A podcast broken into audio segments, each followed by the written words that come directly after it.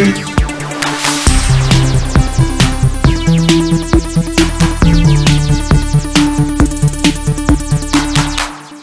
everyone, welcome to Game Face, episode 239 on Siftd Games at Siftd.net. I'm Shane Satterfield, the founder of Siftd, and we're here every Wednesday on Twitch, live streaming the best three hours of video game coverage you're going to find anywhere. Although this episode is not streaming live on Twitch.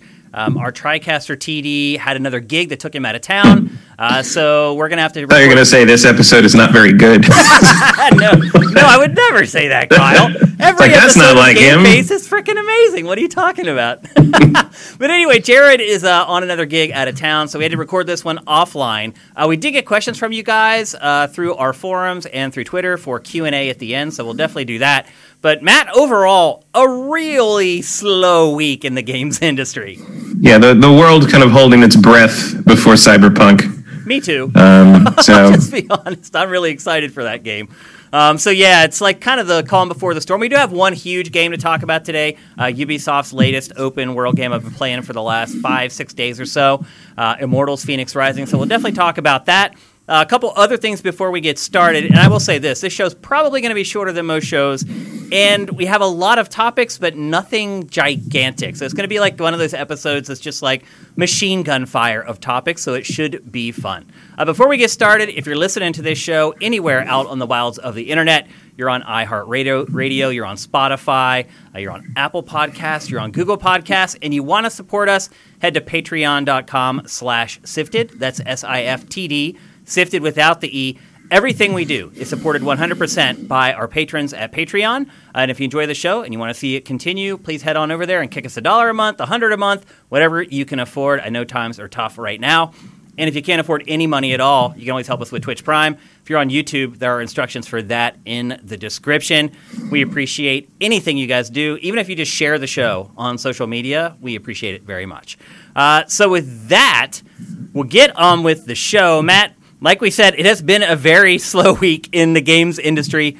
Um, we're only like two weeks out from Generation 9 console launch. Is this typical for it to be this slow so soon after a big event?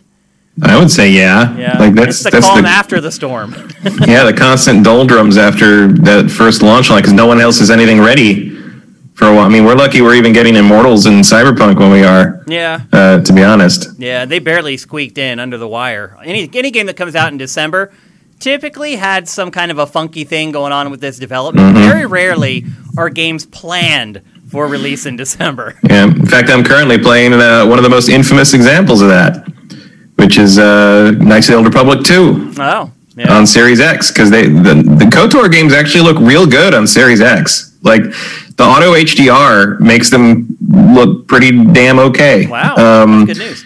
and of course, one of the big problems with the old KOTORs was how long you had to sit there watching them load, and that's not a problem anymore. So like the load time's almost instant now. So it's actually a better experience. But obviously, KOTOR two uh, was supposed to come out, I think. Uh, like August or September uh, 2005, and suddenly LucasArts bumped the release date up nine months to December 2004. Uh, so Obsidian had to ship an unfinished game, and that's why the last planet makes no sense whatsoever. it's just a series of random images like that kind of don't gel together.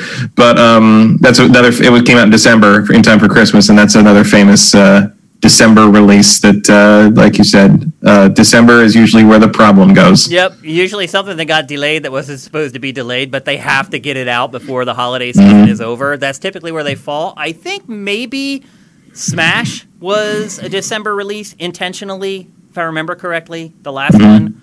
I don't think it was like delayed to December. I think all along Nintendo had planned December. Yeah, sometimes people, sometimes December releases are like, we want it in time for Christmas, but we don't want to fight the November release battle. Yep. Um, especially in the, especially once Call of Duty became a thing. Like, there's always that feeling of like you want to get away from the Call of Duty area. No. Uh, there's that window that's like basically this, like Call of Duty and Assassin's Creed just owned it for like ten years in that little like October November window, and you just didn't want to be involved. Yep. So Well, the big news that's coming from November is that according to Sony, the PlayStation 5 outsold the PlayStation 4 at launch quite handily. Um, Sony has not provided numbers, but the thing the thing is, the PlayStation 4 was the best console launch ever. So if the PlayStation 5 has dwarfed the sales of PS4, then by proxy, PlayStation 5 is the best selling launch console of all time. Matt, does it feel like it was the best selling launch console of all time? Um, well, I'll tell you, um, I, I am trying to keep an eye out for more more orders and pre-orders, whatever you want to call them, for a couple of friends who didn't get it at launch. And uh, yes, it does still feel like that um, because it's so hard to get. Uh, I mean, we said it back in I think March or April. Um, they're going to sell as many of these as they can make, Yeah. and that is proving very true. Yeah, we actually have a, uh, a topic later on where we're going to readdress console pre orders and all the stuff that a lot of you guys are going through trying to get them.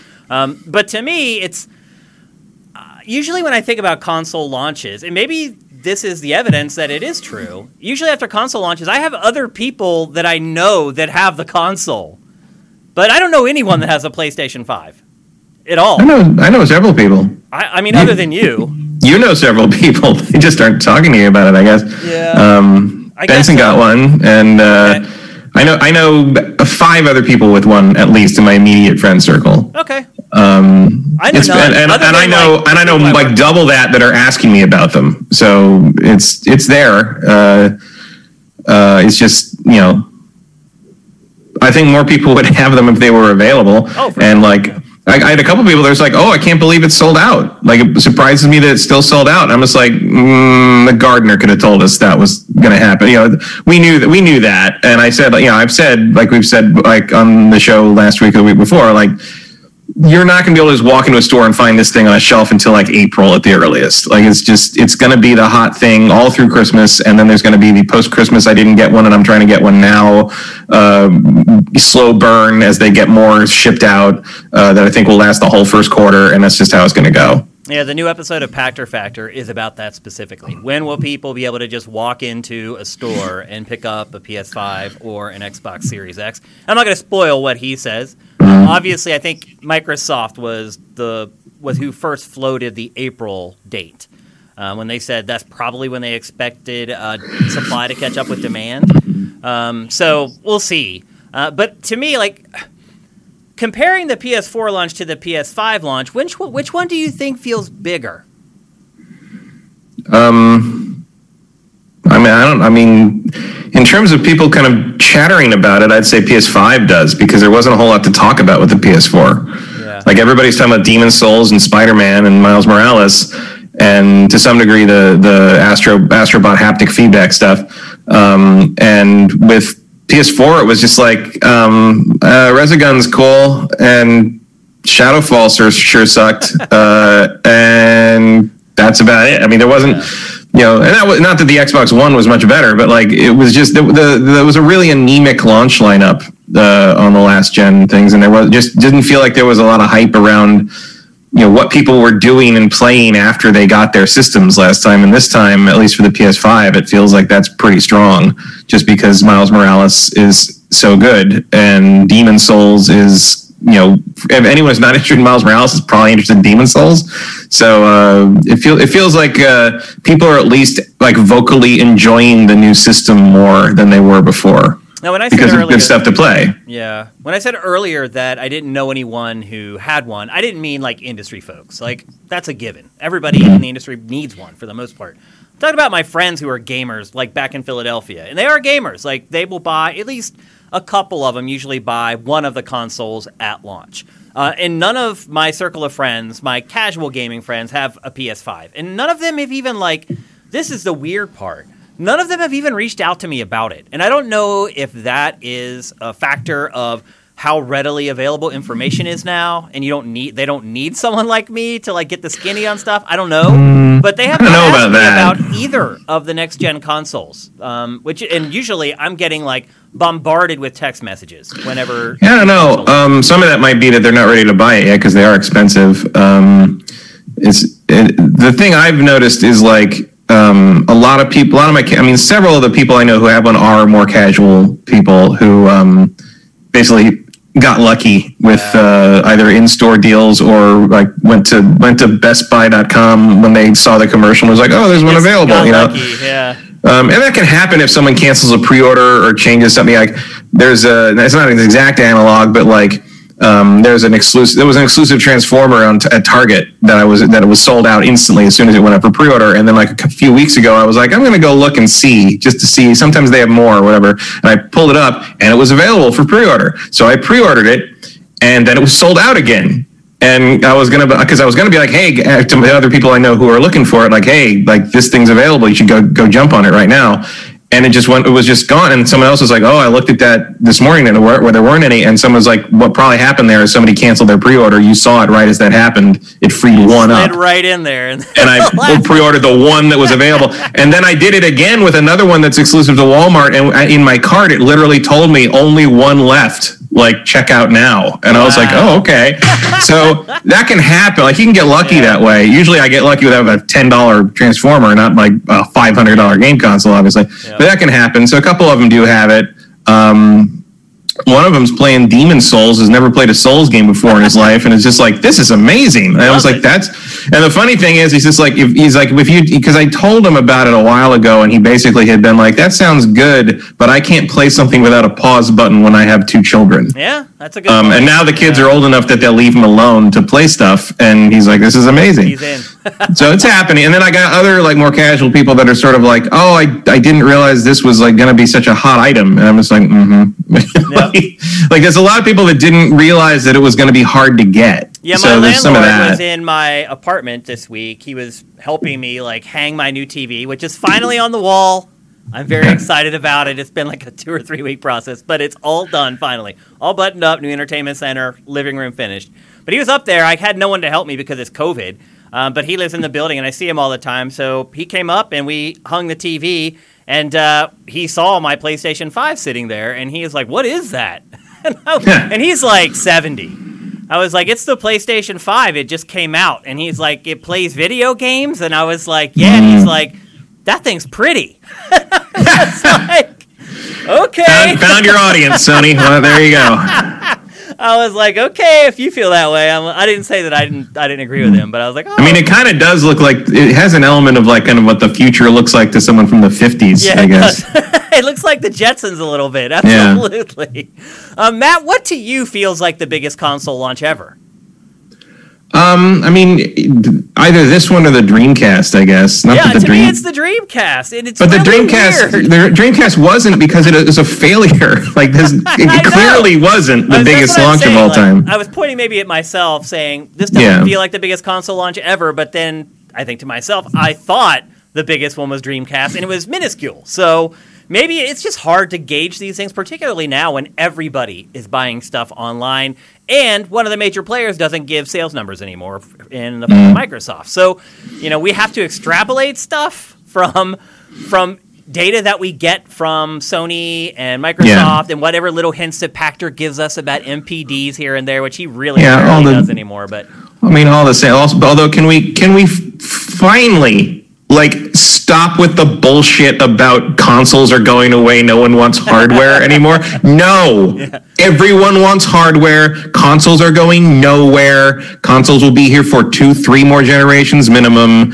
and people will buy play. There probably will be a PlayStation Nine. People like the consoles aren't ending. he did hedge his Stop bet. it. Pachter did hedge his bet a little bit in a recent episode. He said that um, basically every generation they're going to drop by like 35% until there's none. And he's like, and I don't know how many generations that is or whatever. He, he so he did sort of change his stance a little bit. Okay, well, I'll bet you this: the PlayStation Five will sell at least thirty-five percent more units than the PS4.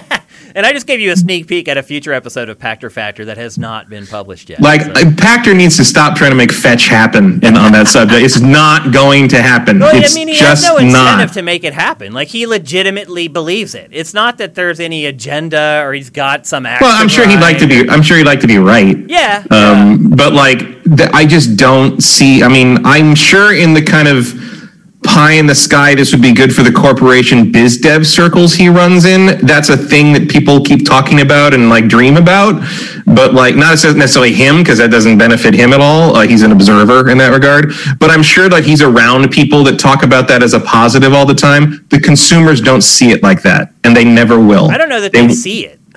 they might. They probably don't see it. Yeah, because it's such. It's just nonsense right obscure, now. Like, yeah. And like, like what at what point? Also, it's like, oh, you're going to buy a console. That's, the, the console hardware just be built into the TV. How many, how many TVs do you think we're buying out here? Like you, like you even just said that TV you just bought is going to be there for ten years, maybe longer than you're alive. Like yeah. you buy another TV every five years when Sony decides it's time for a new PlayStation generation. No, no. like, and it locks you into probably a Sony TV. Who the fuck wants a Sony TV at this point? Like. Yeah it's like it's not way overpaying. There is absolutely no benefit to the consumer for doing that that way. It's ridiculous. The entire idea is nonsense. Yeah. Like I'm sure there's people in biz dev thinking and talking about it and being like, "Ooh, wouldn't this be cool to lock people in?" No, it's not. It's, it doesn't. It's it's like it's like as, as Woody Allen said, it's like philosophy with Socrates. It, it's functional on paper, but it's not very useful once you get into the real world. Yeah. So I don't think that's ever happening. I think the sales of this of the PS5 and the Switch continue to prove that there is plenty of hunger for hardware, and that's not going away anytime soon. Did you see in the UK last week, Switch outsold Xbox Series X? That not shocking to me. I mean, I was kind of surprised. I mean, if part of that could be that Microsoft just doesn't have the inventory. Um, yeah, as far inventory like, price. It's not the headline you want. But no, yeah, you don't. Into your console launch. you probably don't want the three-year-old last-gen system um, can barely play 1080p yeah. games to crush your hyper powerful yeah, super console. But, but it just shows uh. It's all about yeah. the games, man. It's really not about the hardware. Also, at this point, you can't really argue with the Switch's library. So it's, yeah, it's great. So I can imagine being like a new purchaser of Switch right now. You have so many great games to play, and they're huge. Yeah, well, and also games you can only play games you can only play on the Switch. Yeah. Like if you look at those, if you're looking at weighing those two systems, even if you're ignoring the price, which you shouldn't be, but like if you're ignoring the price you look at all these games on the Switch, you can only play on the Switch, and all these games on the Xbox, you can also play on your PS5 or your PC the Switch is a pretty easy choice there, isn't it? Yep. So yeah, I mean the early returns, based upon the anecdotal evidence that we have, is PlayStation Five appears to be uh, blazing a path to victory already. Um, there's a long way to go. Obviously, we're only two weeks yeah. into this, and this is a seven-year marathon, not a one-year sprint. But I also feel like right as the PS5 kind of, right as the sales of the new systems are going to start to slow down in the retail space, Ratchet's going to come out. Yeah and it's just going to start all over again. And Gran Turismo, and then yeah, Ratchet's going to people are going to see Ratchet and lose their minds all over again. I think it's because that thing. Yeah. Also, if also what's that? Microsoft to get Halo out before Ratchet yeah. and Clank Rift Apart. Well, that's not going to happen. But I, like, yeah, we'll see. No, no way. And what? And what's? And like, what's the other one? Uh, is it Kena and the Bridge of Spirits? Yeah. Is that that? That one I think could make a splash if it's any good. Like the visuals on that are striking. They like, are, yeah. So we'll, we'll see. Which is, yeah. Which bodes and, well for uh, indie games in Generation 9. If that's what yeah, it's going to like look like, Yahoo! Some, I mean, so if you want it to look like that, you can make it look like that, um, especially on the new stuff. So it's not yeah, much work as it used to take. For yeah, sure. yep. But like that thing looks really good. That's a first impression that you can't you can't buy that, frankly. Uh, so like people see that thing, and oh my god, what is that? And it's like as long as it delivers, uh, I think you got you might have a breakout hit on your hand with that thing. Yep. So we'll see. And Microsoft, there's nothing like that in the in the pipeline in the in a comparable time frame. So yeah. So there you go. PlayStation Five, biggest console launch ever in the United States. Uh, definitely not in Japan. Um, Japan's numbers have been tepid for every console launch for the last like decade. Uh, so we don't really look to that territory anymore as a barometer. But things in the U.S. are looking real good for PlayStation Five. Uh, you should buy it with confidence if you can find one. Uh, so last night, yesterday, was Marcus Beer's 50th birthday, Matt. Um, and his wife had contacted me on Facebook, and she's like, "Well, obviously we can't do an in-person party, uh, but we're going to do like a Zoom call." Um, and so it was scheduled for like yesterday early evening, and I jumped on and got to talk with Marcus and hang out with him. Quick update for everyone: he's doing great. Um, he also just launched his own consulting company. He is not with that old consulting company anymore. Um, his company, new company is called From Alpha, and he's working with developers to make games better. So he's still helping you guys behind the scenes.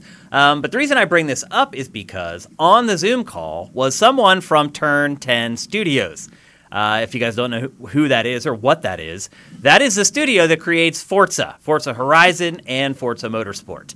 And just this week, it leaked out that Forza Horizon 4 may actually be coming before the next Forza Motorsport. And Five. sorry, five. And in uh, the case of full disclosure, I did try to get information out of him. I was like, "So we're hearing that Horizon's coming before Motorsport," and he just did the whole zip the mouth thing. Take that for what you will. I mean, typically, if I say something like that to a developer, they'll say, "No, no, no, more Motorsport's coming first. He didn't say that. So, again, take that for what what it's worth. Matt, do you think that this would be, if this is the case, and I will say this, this information came from VentureBeat's Jeff Grubb, who has kind of become like the new investigative reporter in the games industry that works at a free publication. he has he gets scoops on stuff and you don't have to go through a paywall to get to them. But anyway, he's a reliable source and he says and he's also a reliable source for Xbox stuff, I would add. Um, and he says that Forza Horizon is going to come before Motorsport. And Matt, do you think that this is a strategic thing where Microsoft is saying, you know what? The Horizon franchise reviews better and sells better than Motorsport. Maybe we need to step on the gas for that and we can pump the brakes a little bit on Motorsport. Or do you think it's just the natural uh, sequence of development? I think it's the, just the natural sequence. Like, I think Forza Motorsport because they see it as sort of the the, the big monolithic sim, sort of the, the flagship of the brand name. I think they're they're going to try to like reinvent that, really take advantage of the new tech, like make it something special. Uh, not that Horizon isn't special because I love Horizon. I like Horizon better than the main series. Me too. Um, by several magnitudes. Yeah. But I think Horizon Horizon Five is not going to require you to reinvent the wheel in the same way. And Playground Games has this sort of on a on a lockdown. You know, Playground Games is the lead developer on the Horizon stuff with assists from Turn 10, and they seem to kind of have this series on lockdown right now. Like they know exactly what they're doing, they know exactly how it works, they know exactly how to make it.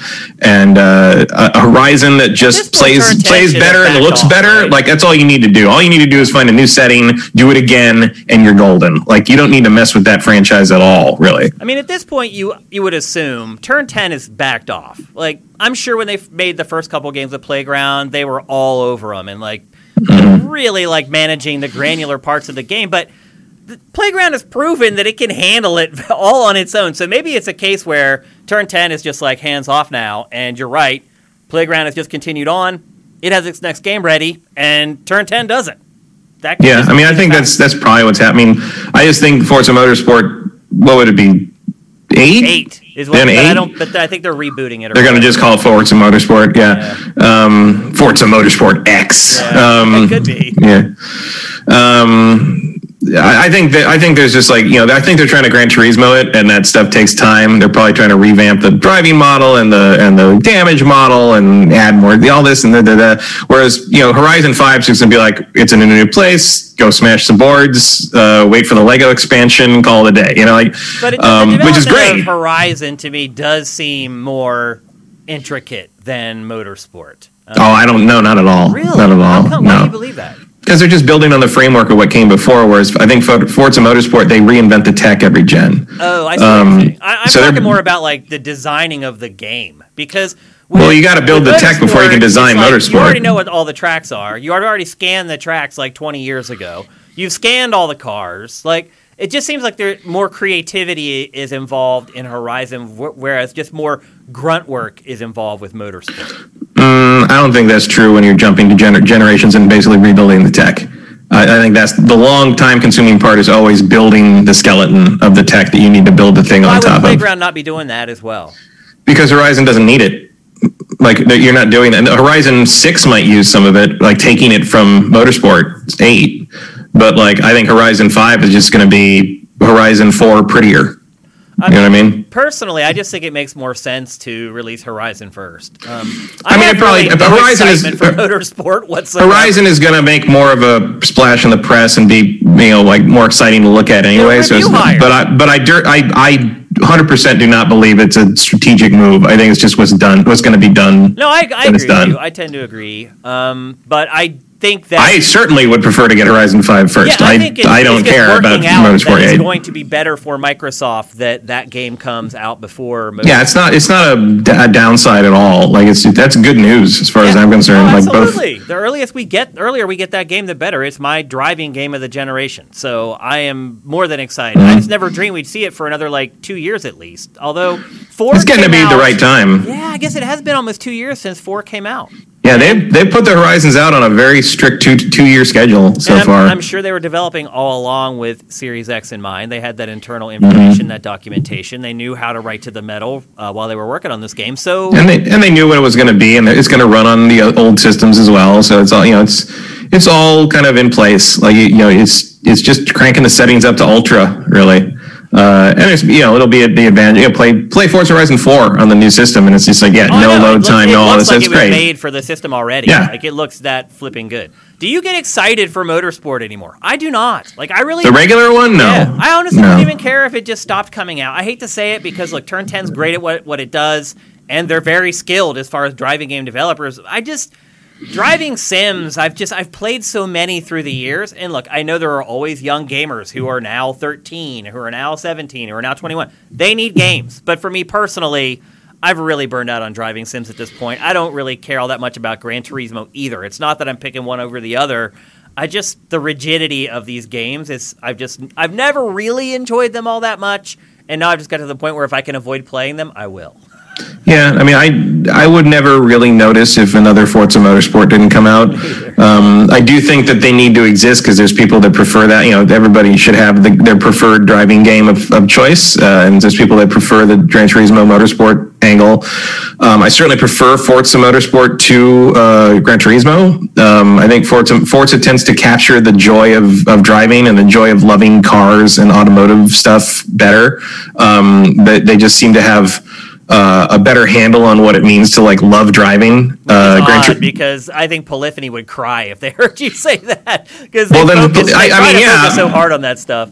they well they focus on the on the realism, but they don't really they don't really have any personality. They don't like Gran Turismo has never struck me as anything other than sterile so for the most sterile. part. Uh, but I think motorsport's the same way. Like, Motorsport is pretty sterile in term if you compare it to something like Horizon or Need for Speed, but like like when they put in like the you know the Top Gear guys to do like, like it, it, it had the it had that and even before that they had that feeling of like uh you know they try to make oh this is your garage and your car like they made it there's like kind of more about cultural- you more of a cultural yeah angle to it than there is in. they captured the cult, the, yeah, the culture or the cult, some would say, of like loving cars and being into just like you know that kind of touring thing. You know that Yeah. not just people that race cars, but people that love cars and like to get in, get in, and like oh, I got to drive this car and drive it down the 280 and see what that was like. Yeah, like just like people who love like all the all the weirdness and all the differentiations and all the the design quirks of of cars and car history and all that like and Gran Turismo has a lot of that too it just it's so it's so I, I, when I It's think of Gran boring. Turismo when I think of Gran Turismo I think of a giant white space Yeah, it's just You know, an just empty vessel nothing. of like assets.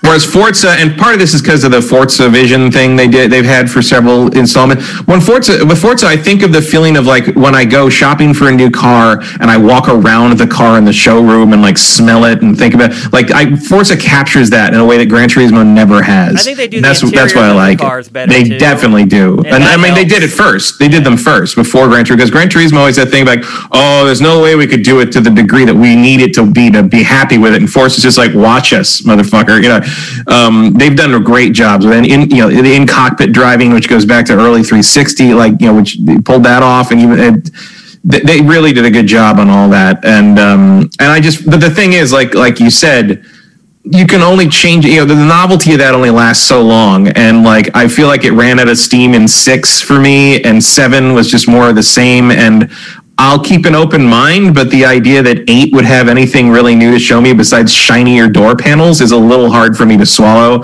Like I'm sure it's great, and like the rubber on the tires is going to deform properly depending on where you steer and what bumps you hit. But does that make me any more interested to drive Le Mans again? Not really, you know. Um, whereas Forza Horizon Five, who knows where this thing's going to be set? Who knows what I'm going to be doing? Who knows what the what crazy shit the DLC packs are going to be? Like, you know, like Forza Horizon is just you know it's more arcadey and it's not like this, but it still captures that love of cars and that love of bonding with other people who love arcadey, cars. It doesn't feel like real driving. No, no, and you can set it to be much more simmy if you want to be, and it's there, kind of there for everyone. And it puts you in an interesting situation. It gives you a world to play in. It, it gives you consequences and sort of a much stronger feeling of like kind of in-world progression. Like I, it just speaks to me as a video game person more than a car person, and I think that Forza Horizon strikes that balance better than Motorsport does. And like I'm certainly not trying to hate on motorsport like if you prefer motorsport to horizon like i get it and like i'm sorry you're gonna have to live through like the release of forza for attention star attention short attention span babies before you get your real For- forza game but I, i'm pretty happy to get horizon 5 first Now, Matt, do you think either of those games move the needle? Just being honest and frank. i think horizon might um but not to the degree that like a bigger more universal because like the, the problem anybody to buy an Xbox instead Probably not. It could it could help push you over the edge if you're like almost there. I think, um, but like the thing about driving games is like it doesn't pull a lot of new people in. Like it's you either you either like a racing game or you don't, and it's not like you're not going to get someone who's like I don't like racing games, but I'll try this one for some reason. Uh, He's like like I, I it doesn't cross boundaries. You know what I mean? Like it's just if you're into it, you're into it, and if you are into it, you're probably planning to get an Xbox anyway because you know Forza's coming. Yep. Yeah, so there you go. Uh, the Forza line, I guess we could call Mm-hmm. it, um, for Xbox. It looks like both games will probably be out before the end of next year. That's a rarity that we get. Maybe. Brent. Do you think that they may delay Motorsport? If, I think Motorsport will slip to 2022. Ah, interesting. Yeah. I, I think that's Um, smart. Like, I, I think it would be silly to release both of those franchises in the same year. yeah, I think But it's they're weird. so desperate for content, Matt. They may. yeah, I well, there- I also think it's weird. I always think it's weird that there's no Horizon equivalent on PlayStation. Yeah. Where's their Um, semi-arcade excellent racer? They don't have the studio know. to do it. They had one. They had the studio that did Motorsport. They had a couple.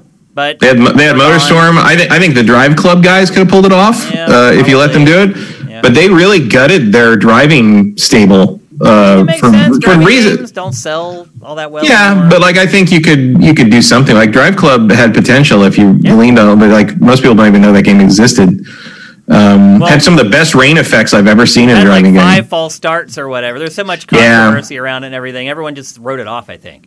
Yeah, I just think it's a shame they didn't get that give that team a chance to sort of do it again. Um, not necessarily Drive Club Two or anything, but like they had talent. They could they could put a driving game together in less time than Polyphony could manage, and it felt it feels like if you kind of made them the more accessible, maybe Need for Speed style driving team, you could have had something there. But Sony wasn't interested in it, so there we go. 'Cause maybe that maybe that's what Sony figures. They've got all the you know if, if anything from like EA or whoever decides to make an arcade racing game is going to end up on PlayStation anyway, so that's what they'll lean on. And since those games don't really move the needle, like you say, it's just not worth having your own internal team for it. Yeah.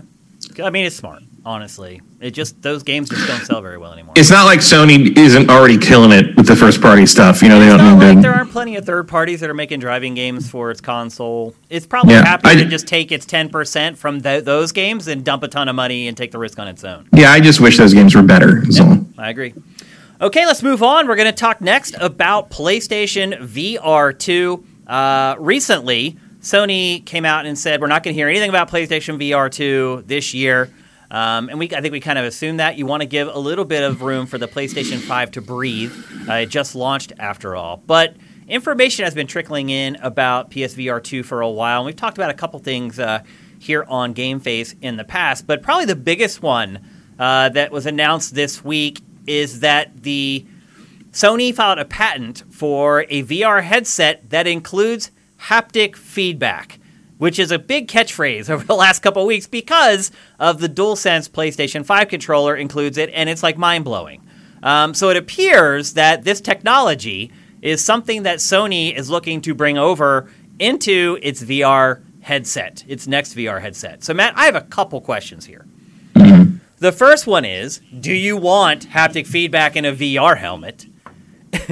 and I'll let you go ahead and answer that one. Well, I mean, it kind of depends what they're talking about. Like they mean like it's going to have like kind of you know control special specialized controllers that involve that. Like cool. If you're going to poke me in the face with something, like no, not like really. in the helmet that's putting like. Oh, so on- it would, it would be like kind of a so it'd be like a gyro thing, like like where if I need to turn my head, it might like in, in a like in Ace Combat when I turn some way, it might be harder for me to turn my head the opposite direction I'm I don't know of the G they would do forces. but I mean, you can do that. You can do that with like, they, I mean, just the same way they do stuff with like uh, a lot of Rumble stuff is done with gyros. Like you can actually do that, like the way the old force feedback joysticks worked. Uh, like that, it's sort of how gyro inside. it would basically like add a little bit of weight, a kind of a little bit of resistance to turning your head. Like you'd feel, Hashtag science.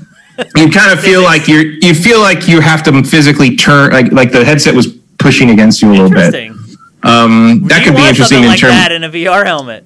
I mean, yeah, in terms of like that, or like a driving game where you're trying to look around and it's like kind of resisting you based on the motion of the car. Like that's a that's actually a really cool idea. Or um, I know there's people that I don't know if there's any way that they've actually worked on the, or gotten anywhere with it, but like I know there were people working on, um, or at least people that my friend knew that were working on an idea similar to that. It's like a haptic feedback thing for the the headsets that makes you somehow feel the acceleration of things. Like it, What? it put it somehow like make kind of pushes It just like in the same in the same way it would in the same way pulls your face back. no in the same way that like you res, it resists your like turning it would kind of make you feel like it's pushing back on your head Oh, like, it- like, oh, wow. it kind of it kind of feel like your head's being pulled There's back from like on the back. Like you're kind of being pulled back by acceleration like that would be the idea Interesting.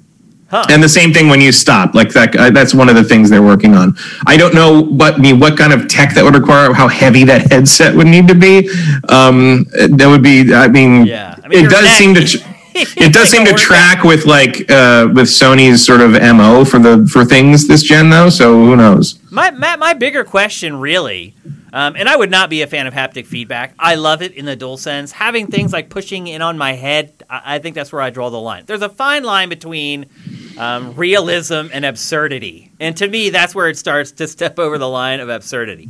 The bigger question for me, really, at this point, Matt, is you look at Oculus. I mean, with all due respect to HTC, to me, Oculus is the premier VR company. Facebook, ultimately, is what it is. Um, but you look at what Facebook is doing with Oculus, and they're discontinuing the Rift S and all their VR HMDs that work with outside hardware. The only thing you're going to be able to buy is the Quest going forward. And obviously the Quest 2 just came out. It's like 400 bucks. It seems to be selling really well.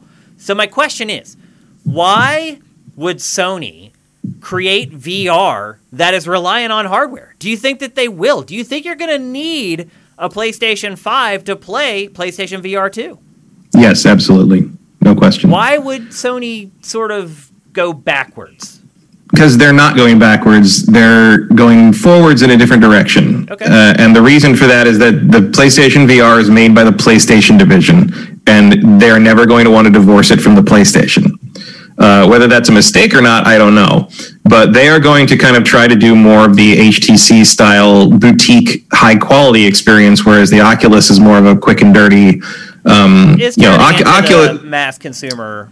Yeah, it's mass mass. Cons- well, their aim is mass consumer, but what it really, is, you know, when you get down to it, it's an inferior experience because the hardware is underpowered, Yeah, et cetera, et cetera. And Sony, which is funny because the PlayStation VR was that before. Like the current PlayStation VR is definitely the grainiest, The budget, lowest resolution. Entry level VR Yeah. HMD. Yeah. Uh, certainly, when all that stuff launched, Sony was the cheapest. Sony had the worst screen door effect.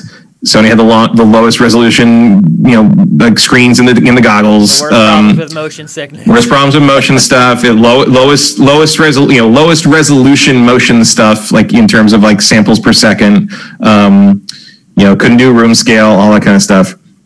Uh, I think they are going for broke in the other direction on PSVR, uh, and they're trying to tie it into sort of the, the haptic thing and sort of the general PlayStation experience. I'm sure that headset will look just as weird as the console does, Yeah. um, with the flowing white lines and everything that would be crazy. um, yeah, and uh, that kind of thing. So I think they are going to try to lean harder into like the you know you get the HD experience, the HD HDR whatever wouldn't surprise me to see like them leaning into that. Uh, I think you're going to run into the issue of cost pretty quickly with that, but it seems like maybe they don't care. And if the system can sell for 500, maybe the headset can sell for 300. Like who knows? Like, uh, Well, I I don't think PlayStation VR. You couldn't get that for three hundred bucks. So I don't think Sony is uh, particularly concerned about mass adoption by this for this thing. Really, Well, I mean, if you look at it, PlayStation VR, I think the last public numbers that Sony provided was like 2 million sold or something like that. Mm-hmm. And it's willing to do another one. So that speaks to what you just said, in that it's not concerned about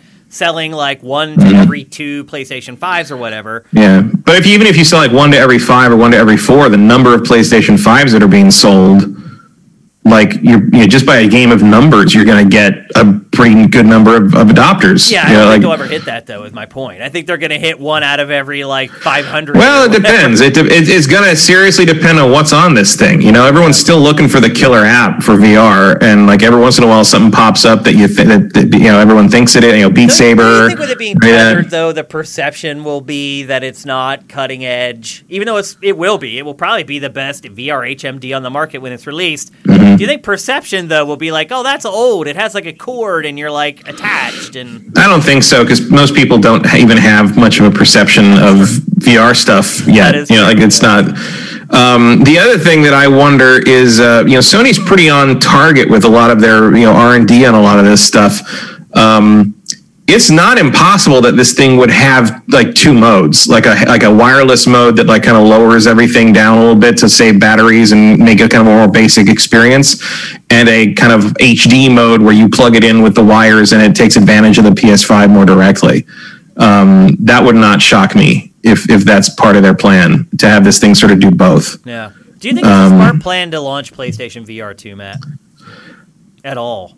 I think it's. I don't know if it's smart in terms of like having to break out hip, but they're already hip deep in the research and the R and D and the and the, the the brand. So like you might as well keep going.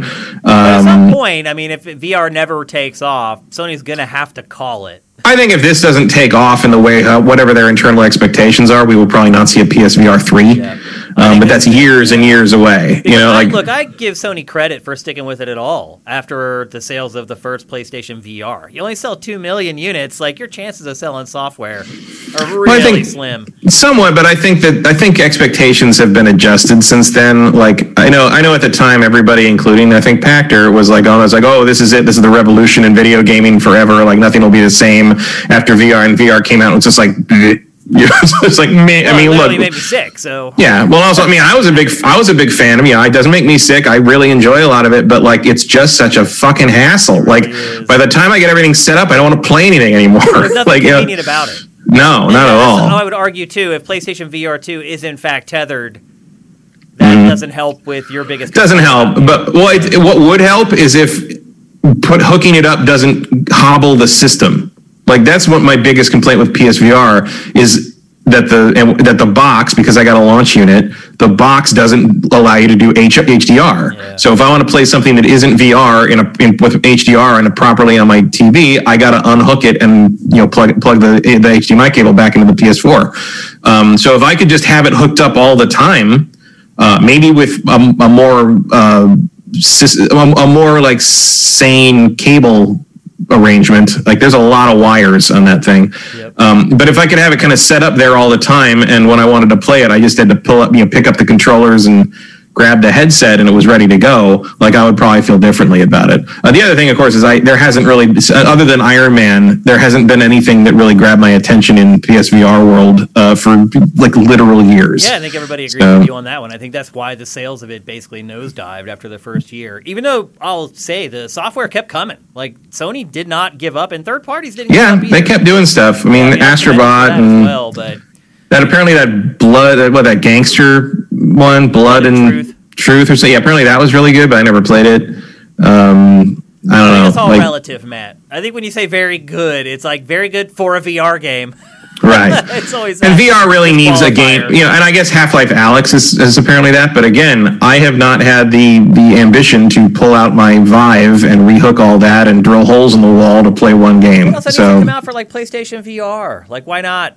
It you know you need to sell more. I think the new on PS5, I don't see any reason it wouldn't work. Like it's not, it's like It's not like Valve wouldn't have made their money already, and they've put they put Half Life Two on consoles. Yeah. So you know, years later, but it happened three years later. So who knows? Do you think maybe Sony could have a wireless headset if they use some kind of video streaming technology like the Wii U used? No, Okay. like that's that's not a, that's a non-starter because of the lag that would introduce. Yep, that's what I figured. But I'm just trying to.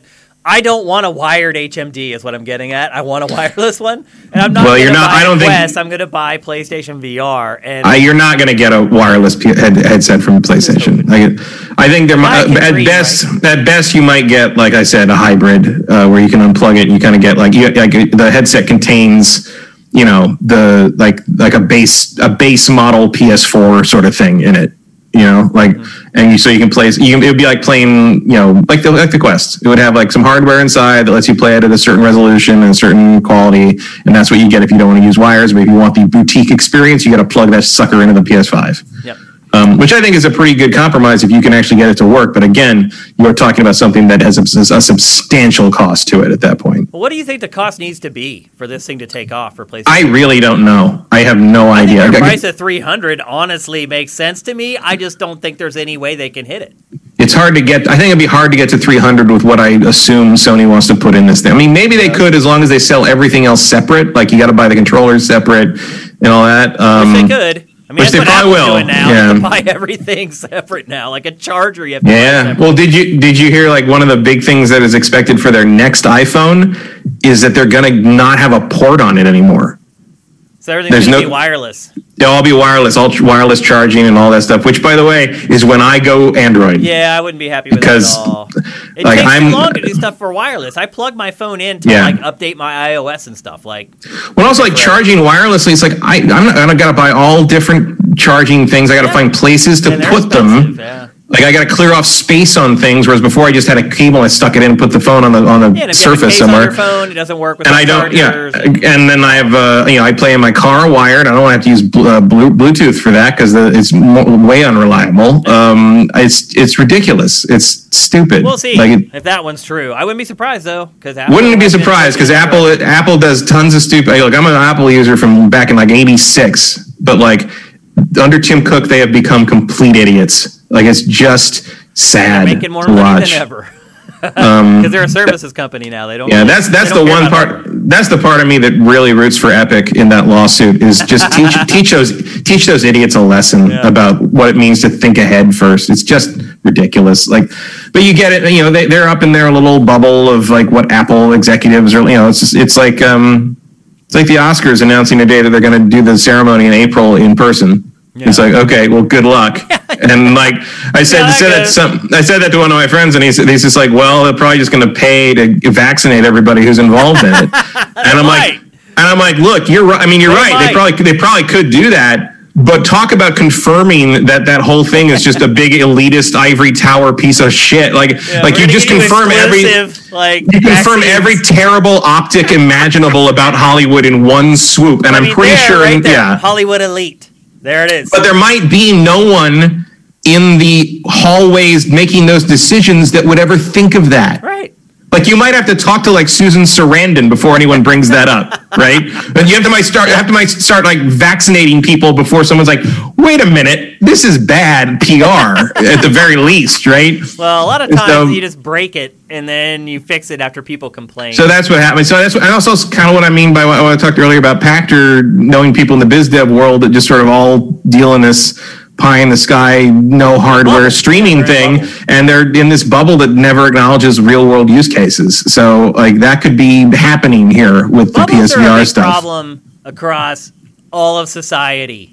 Yeah, Because the way algorithms work now and the way, a- in all honesty, advertising works on social media, once they figure out what you're into, they keep you in there. Mm-hmm. And they don't let you get out or interact with people who aren't in that bubble. That's why our country is so divided over politics. Well, and that's right what now. the- well, that's what the in algorithm's the same for. bubble with all the same people who believe the same crap. No one ever hears an alternate viewpoint anymore. So Well, that's what the algorithms are designed to do because they want to engage you further and pull They you in. you so, like, if you watch, like, so that you keep so- coming back. Yeah. so if you watch one, one or two like right wing leaning videos, they're going to give you more and more extreme stuff. If you watch one or two left wing leaning, they're going to be more and more extreme left wing stuff. If you watch one or two gaming things, they're going to give you more and more in depth, long. You know, you're going to start It's throwing so that H bomber. At, you're going to start throwing that two hour. hbomberguy. What was it? Three hour hbomberguy Fallout Three vi- review at you, and like you're just going to pull you in and in and in. And like the bubbles, you know, so that's always been something to some degree. It's always been there for for one degree or another. But in in one form of the bubble like a bunch of executives launch a bad product that doesn't sell. In another form of the bubble, everyone decides this side of the bubble decides that children should starve. So it's uh, the, the the model has different consequences depending on what it's applied to. Yeah, it's true. But that's how we're living. And it's Yeah. I'm sure if you are a big Xbox fan or you are a big PlayStation fan, you're probably in a bubble and you don't even know it. You are around other people who believe all the same stuff that you do. And that's why you're getting this positive reinforcement all the time. And you go someplace like, say, watch GameFace, where Matt and I tell the truth, and you're like, whoa, these guys are crazy. No, we're not crazy. We're living in the real world. I just can't. im- It's hard for me It's to imagine on being being a man. I can diehard fan. One video about like wood carving, and next thing I know, my whole feed is flooded with freaking wood carving. Like it's that fast. Like Well, that happened with, the uh, that even happened to go me with, to the uh, list, and it's just flooded with wood carving. Well, that happened to me with the. Uh, I watched the G4 like reunion special, and immediately after that, it was supposed to go to the you know the Gravy Thon stream where Adam played Among Us with with the streamers and everything. But instead, there was a glitch there, and there was a gap. So instead of sending me to that, they sent it sent me to some other random live stream. And it was like a bunch of bros talking about like how COVID's a hoax and like Trump really won the election. And I was like, how did I get, you know, I never see shit like that because I don't watch nonsense. And like, I, I was like, what the hell? Like, how did I get here? So I was like, so I just sort of like made fun of people in the chat and left. But like for for days after that, I kept getting more and more like weird, right? Like it kept telling me I should watch Ben Shapiro, and I was like, "Fuck you!" You like, what's somebody like sabotaged you or something? No, I think it's just it's just what it decided to roulette me to because of the interest I had. Because the guys who were talking about this were also game people. They were gamer people. It was just it just because of the things I like to watch. It assumed, hey, maybe he'll like this, and uh, and I do think there's a tendency for that algorithm to, to kind of throw you towards right wing stuff because people get so into it that it's a good way to keep your engagement for for for a long time. Yeah, because even if you don't believe it, you'll go and you'll be like, "You guys are idiots." Yeah, well, I can't. I can't expose. I know a lot of that already, and I can't expose myself to more of it because it's just derivative. But like, I, so and it took me days to sort of like keep saying no, I'm not interested in this to get rid of that. You know, it's just like you know, Well, at least wood, right, at least wood carving is just boring. They're in a bubble with other people just like them, and sometimes they don't hear the real consumer Mm-hmm. anymore. Um, I just can't imagine being like a hardline fan of any of the three like console Yeah, they all screw makers up and do because they all they all do shitty stuff so Yeah. all so much. Like it's just like how can you possibly like side with one or the other because they're all terrible at one point or another. It's just I give no one's perfect. Like kids who are like eight to like Sure. fourteen or whatever. Like, sure, be a fanboy. Nobody cares. Once Especially if you're you're like, if- and you can reason and you're an adult.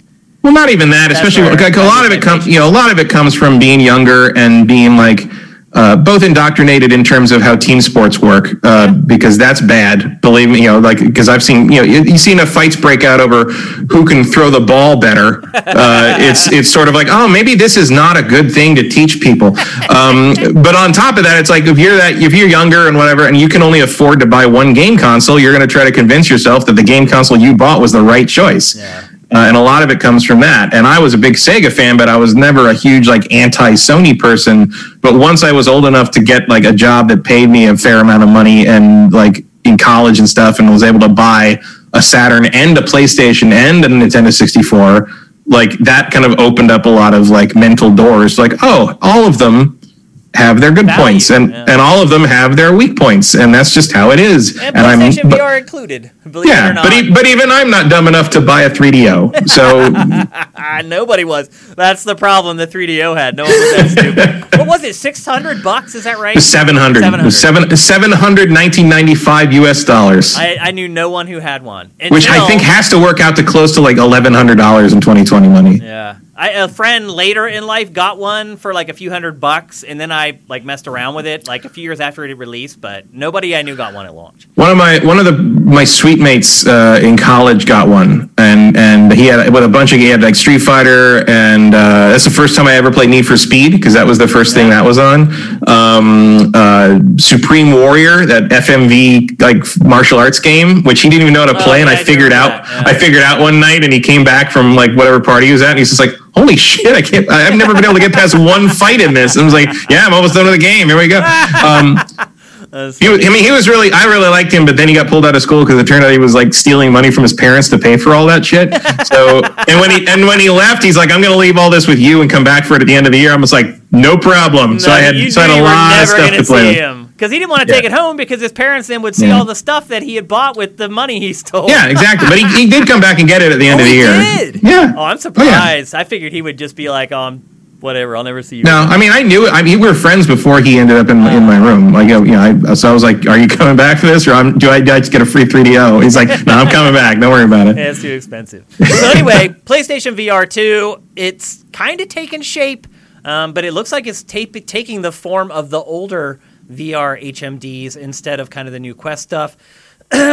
Not confirmed yet, um, but we do have like four patents now, and they do all kind of seem to be pushing in that direction. So, Yeah, well, I mean, Sony files a lot of patents. You know, there was one. There was one that went up today that was for like a dual GPU GPU version of a console, which like people were like, "Oh, is that what the PlayStation Five Pro is going to be? Is dual GPU?" And I brought it up to one of my developer friends, and he's like, "That is complete nonsense. As like, soon as I saw you'd have to." today, I was like, "That's BS." He's like, you'd have to redo the entire architecture of every. He's like, he's like, there's a lot of very solid reasons this is not what they're doing and not feasible that I do not have time to explain to your layman ass. right said- so then that was the end I of need to get back to programming. Just trust me Yeah, that pretty much. Yeah. Oh, crap. Okay.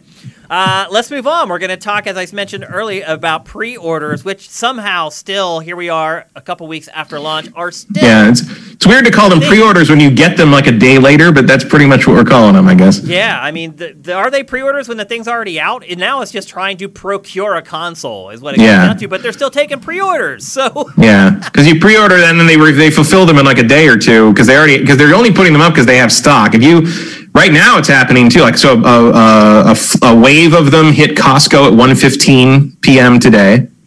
Uh, PS5s uh, out of nowhere. No one knew that was happening, but it happened, and they were gone in like a minute.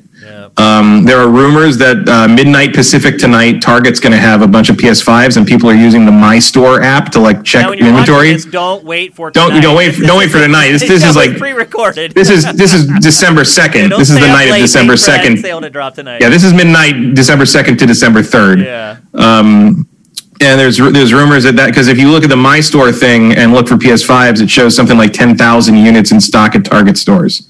Uh, not available for sale, but that they, the inventory updates before the the shelves update, basically. Um, I've, I've used I use that for Transformers. If they if they get new waves or, or exclusives in, I can see which stores have them and go and ask. And if they don't have, it, a lot of times I'll go in the back and get them for me.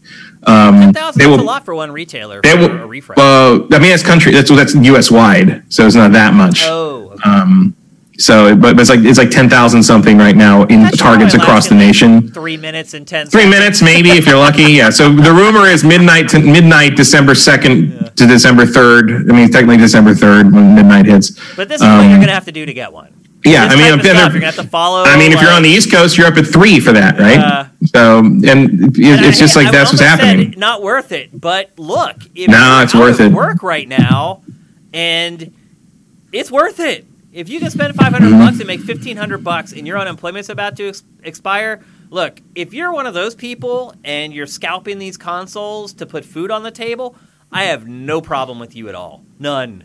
And it's Yeah, but I also think, but I also think if you know the people that are scalping them for to put food on the table, you already had five hundred dollars, so like yeah, or, I mean, if you, or more. you know you can turn that 500 into 1500 or whatever they're going for on eBay right now.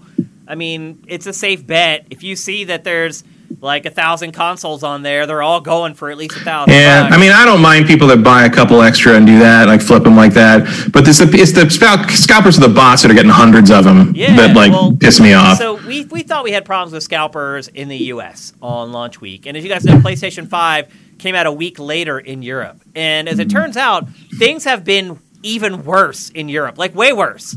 Um, the scalpers there, unlike the scalpers here who just get their consoles, make their money, and keep their mouth shut, the scalpers in Europe are brazen and they go on social media and they brag about it. Well, one of the scalping organizations, who, by the way, was charging people 30 euro to teach them how to scalp, were busted. And all the orders that they had placed were canceled, and they ended up losing their allotment. A- again, after they went on uh, Twitter and bragged about how many consoles that they had just uh, secured. Um, so there is a way to track these people down, but you have to rely on them to basically blow their own cover, which is mostly never going to happen. Um, and then to try and quell some of these issues, Europe has finally done what the U.S. probably should have done and moved to a raffle system to sell the consoles. Um, this has been going on in Japan for decades at this point. Instead of making people like stand in line and like first come first serve, you just go in and you buy it, and then you show up on launch day with your ticket and you pick it up. Um, and to buy them, there's a raffle. You put your name in, and only X number of people get them. Um, and if you don't get it, you got to come back for the next raffle. That's what they're starting to do in Europe. It's probably what they should have done in the U.S. They could still do it in the U.S. if they wanted to, but for whatever reason, uh, we're very resistant to change in the United States of America. I don't know why that is. Why is our country so stubborn in that way? I don't know, but we but we also love uh, leaving our fates up to randomness, like Yeah. to really. Uh, we, we, we all, as Americans, pretty much live one medical crisis away from financial disaster. So, like, And why not? they why not use a raffle system for your game console? Trying to give us health insurance. I don't understand it. It's so weird. They don't teach a lot of basic logic in school these days, Yeah. and that might be intentional. Um, be. Who knows? So there, sh- yeah, there should, probably should be some kind of raffle system, like especially in in this this year where you can't do the thing where you know they used to do the thing was you got there in line, everybody got their tickets for how many they had. If you didn't get a ticket, you weren't going to get one, so go home. Um, this this ver- this version of, of reality where everything's online and you're kind of camping out the websites for for whatever is a little more frustrating, I think, because there's no way to know, you know, and there's all, all these ways you could fail that are you know you, you know the site might not work for you or you might not you know your website web browser could crash or the internet doesn't work right or like there's all these different ways that you might not get it and you don't know whose fault it is or your fault or their fault or this fault like what's going on or the bot's fault from the scalpers like it says like there's so many different ways you could blame things and it creates this extra level of frustration and and especially when like all the rumors happen it's like oh I camped, camped Costco out and then I didn't get it and Target and it didn't get it and Best Buy and I didn't get it and PlayStation Direct and I didn't get it and at a certain point you like lose out so many times that, every- that people just get really mad about it Or you Um, quit, which is what happened to me. I just randomly at like 1 a.m. before I went to bed went and checked the website and it had it. Mm-hmm. And I just got lucky. I mean, I went through the whole process, got sick of it, gave up, passed out on the couch, woke up at like 1.30 in the morning. I'm like, I'll look before I go back to bed. And there it was. And I got a freaking. Yeah, I almost got. I almost tried to get one last week because I there was a bunch of like you know sales of them going up uh, in the in the run up to Black Friday, and I almost thought like, oh, you know, I bet I'm gonna have someone, at least one person, ask me if I if I know where to get one after the after you know Black Friday week. And maybe I should just get one in anticipation of that, whoever that is. Yeah. And I didn't. In the end, I was like, mm, eh, you know. And then, of course, immediately on, on Monday, like five people are like, "Do you know where to get a PlayStation 5? I was like, "No." Well, your intuition was right. You knew Mm-hmm. Yeah, I mean- maybe didn't realize when launch day was, but once it hit, they were going to be like, oh crap, now I need one. They, they they knew, but um, a lot of them didn't think it would still be sold out by now. yeah. Uh, I don't know why they would think that, but like. I mean, like I said, mo- several of them are more casual. A couple of them are parents looking for it for ch- for their kids. Uh, they just don't know. They don't know the world of it like we do. You know. Yeah, Um, and there's- follow Wario 64. And, and let's be let's be honest. Most people, most retail products aren't like this. yeah. You know, usually you can just find whatever you need. They should just in the space of a couple weeks. like Apple sells iPhones. Just sell them to anybody who's willing to pay, and they get in line. Um, and you Mm-hmm. can tell them like you are person ten thousand five hundred and eighty-one in line. If you're okay with that, submit. And as soon as we have a unit for you, we will ship it to you. Yeah, I mean the, the thing that Apple, the reason Apple can do that, well, yeah, but the reason Apple can do that is because they have a giant retail pipeline they've Right. curated for That's 25 I'm years, Yeah. You'd have and like Sony doesn't like, do that. Or Best Buy. Where Yeah, and that's like, that's a complete non-starter. yeah, like it, it's just. Anyone who's tried to get anything through any of those retail outlets knows they don't even know where you, where they are, let alone where your PlayStation is. So, uh, you know, and even I mean, maybe that would would be a thing eventually. Like maybe for PlayStation Six, PlayStation Direct might be robust enough to handle a system like that. Um, obviously, that wouldn't be the only way to get one, but it might be a, a, a more conservative way to get one. You know what I mean? Nobody buys consoles directly from like the Microsoft and Sony websites. They're there. You can go there and you can buy them. But nobody goes there. Everybody goes to GameStop or. Best Buy because you've just been trained to do it. But ask somebody where they're going to buy their new iPhone, they're going to the Apple Store. Apple Store. Well, that's the other thing is like, you know, you can go to the Apple Store. Yeah. Right. Like yeah. there, you know, if I mean there, stores, but. there is a Microsoft or there was a Microsoft store here in the Culver City Mall um, one at Century City Mall. Century City Mall, right? And there was a there was a Microsoft store there too. That's what I'm uh, I don't I don't know if there's still that. Century City too. I, I don't know if there's one. There's a lot of Apple stores around, but like like it was it's more unusual to see a, uh, a Microsoft store. Oh, way more unusual. Or or or a Sony store. There's a Sony store there too. There was. Um, that had a PlayStation section, but like you know, that's the thing is Apple. The Apple Store is ubiquitous um, Microsoft stores and uh, and Sony stores are not, and There's probably will never turn be. It around. Public, the way the public no. does this, they're just too used to doing it the way they've always been doing it, and it would be great if everybody could do that. You just go to Xbox.com and be like, I want a Series X. You buy it, and they're like, okay, you're going to mm-hmm. get it in six weeks or whatever. Yeah. Well, that's the other thing is people want it launch day. Yeah. Um, and you know, and it would be nice if you could do go to that, go to Xbox.com, say that, and I want it, I want it delivered to this my local Best Buy, and I'll pick it up there. Um, but uh, again, that would require a level of a level of uh, communication, logistics, and sophistication that we simply do not have in the retail chain. Well, we could have it, but it would take a big investment, and yeah. companies like Apple make that investment. Companies and you would inevitably have to partner with you know that that could be a good lucrative way for GameStop to stay alive another couple of years, but it's too late now. True. Yeah, but they would have had to have thought of that three years ago. And yep. GameStop is not very forward thinking. There's one thing no, know about no. GameStop it's not very forward thinking. But if you need a Game of Thrones Funko Pop, they got you covered. Let me tell you, eight different versions that you can pick from. Pre-orders aren't just for consoles. It just for whatever reason, consoles are what drives the most ire and the most headlines. Um, Certainly, I, this this time yeah. for sure. I, I mean, I'll say this: I can tell from the last batch of Pachter Factor questions that there's a lot of you out there struggling trying to find one, and you're still and I, struggling. So I do think there's an extra level of frustration this time, just because as much as I wouldn't ever do it, I think there's a satisfaction or a feeling that you're making some kind of progress by going and standing in line somewhere. Mm. You know what I mean? Like if you're out there in line in the cold at Best Buy waiting for that next batch of systems and you know it's coming, like it feels like you're doing something proactive. Whereas if you just sit in your house like you have for the last nine fucking months, and you're refreshing that stupid web page, and all of a sudden, like the, the time comes, the web page won't even load. Yeah. Like that, there's no, there's nothing satisfying about that. Yeah. yeah. At least if you're out there doing something like there, and even like you, like you always say about how like you meet some people and you talk about it with people and you may, maybe make a friend or two, like you feel like you got something out of the experience. Yeah. Whereas like this is just the same it's frustration over and over and over and over. you know, by yourself with the computer screen shining on your face. Yeah. So part of it, I think, is this is just worse than it's it ever been. Worse, yeah. Yeah. And the demand's more too because everyone's trapped at home and everybody wants yeah. video games and it sucks. Um, but I feel for you guys. I know a lot of you guys are still trying. I, I, know Matt and I have told you a million times to follow Wario64, but really do it. Like he can help you find a console. He yeah. does the legwork nobody else wants to do. Uh, I mean, he tweet, he tweets a lot of irrelevant stuff. Like I understand why people are yelling about all the eShop deals he tweeted, but like he, I wouldn't have my systems if he had without him tweeting well, about the, where the things were. Of thousands of people who would say the same exact thing.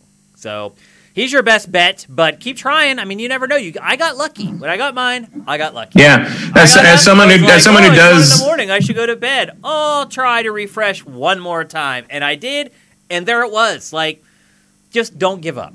yeah, as, as someone who, as someone who you know collects a lot of hard to find stuff, and like the the random I'm about to go to bed, but it's the middle of the night, and I'm just going to check one more time thing. It works once it in a while. Like, yeah, try it. Most people aren't trying like you are, so don't give up. Keep trying. I do feel for you. I know you guys are really going through it out there trying to find one, and it is doubly frustrating when you see people sna- using a bot to snatch up like a thousand consoles. Yeah. There's no doubt about And it. and if you do find it in the middle of the night, finish your order before you tell anyone about it. Yes, yes. So, eh, that's okay. Cover your ass first. We're, we're 100% okay with Sa- that. save yourself before you try to save others. It's the first rule of first like aid. an oxygen mask when you're on a flight. Yeah. Yep. All right, let's move on. We're going to talk next about probably we actually have a question about this later on during the Q&A. But what probably is going to end up becoming or being the biggest video game flop of 2020, and that is Marvel's Avengers.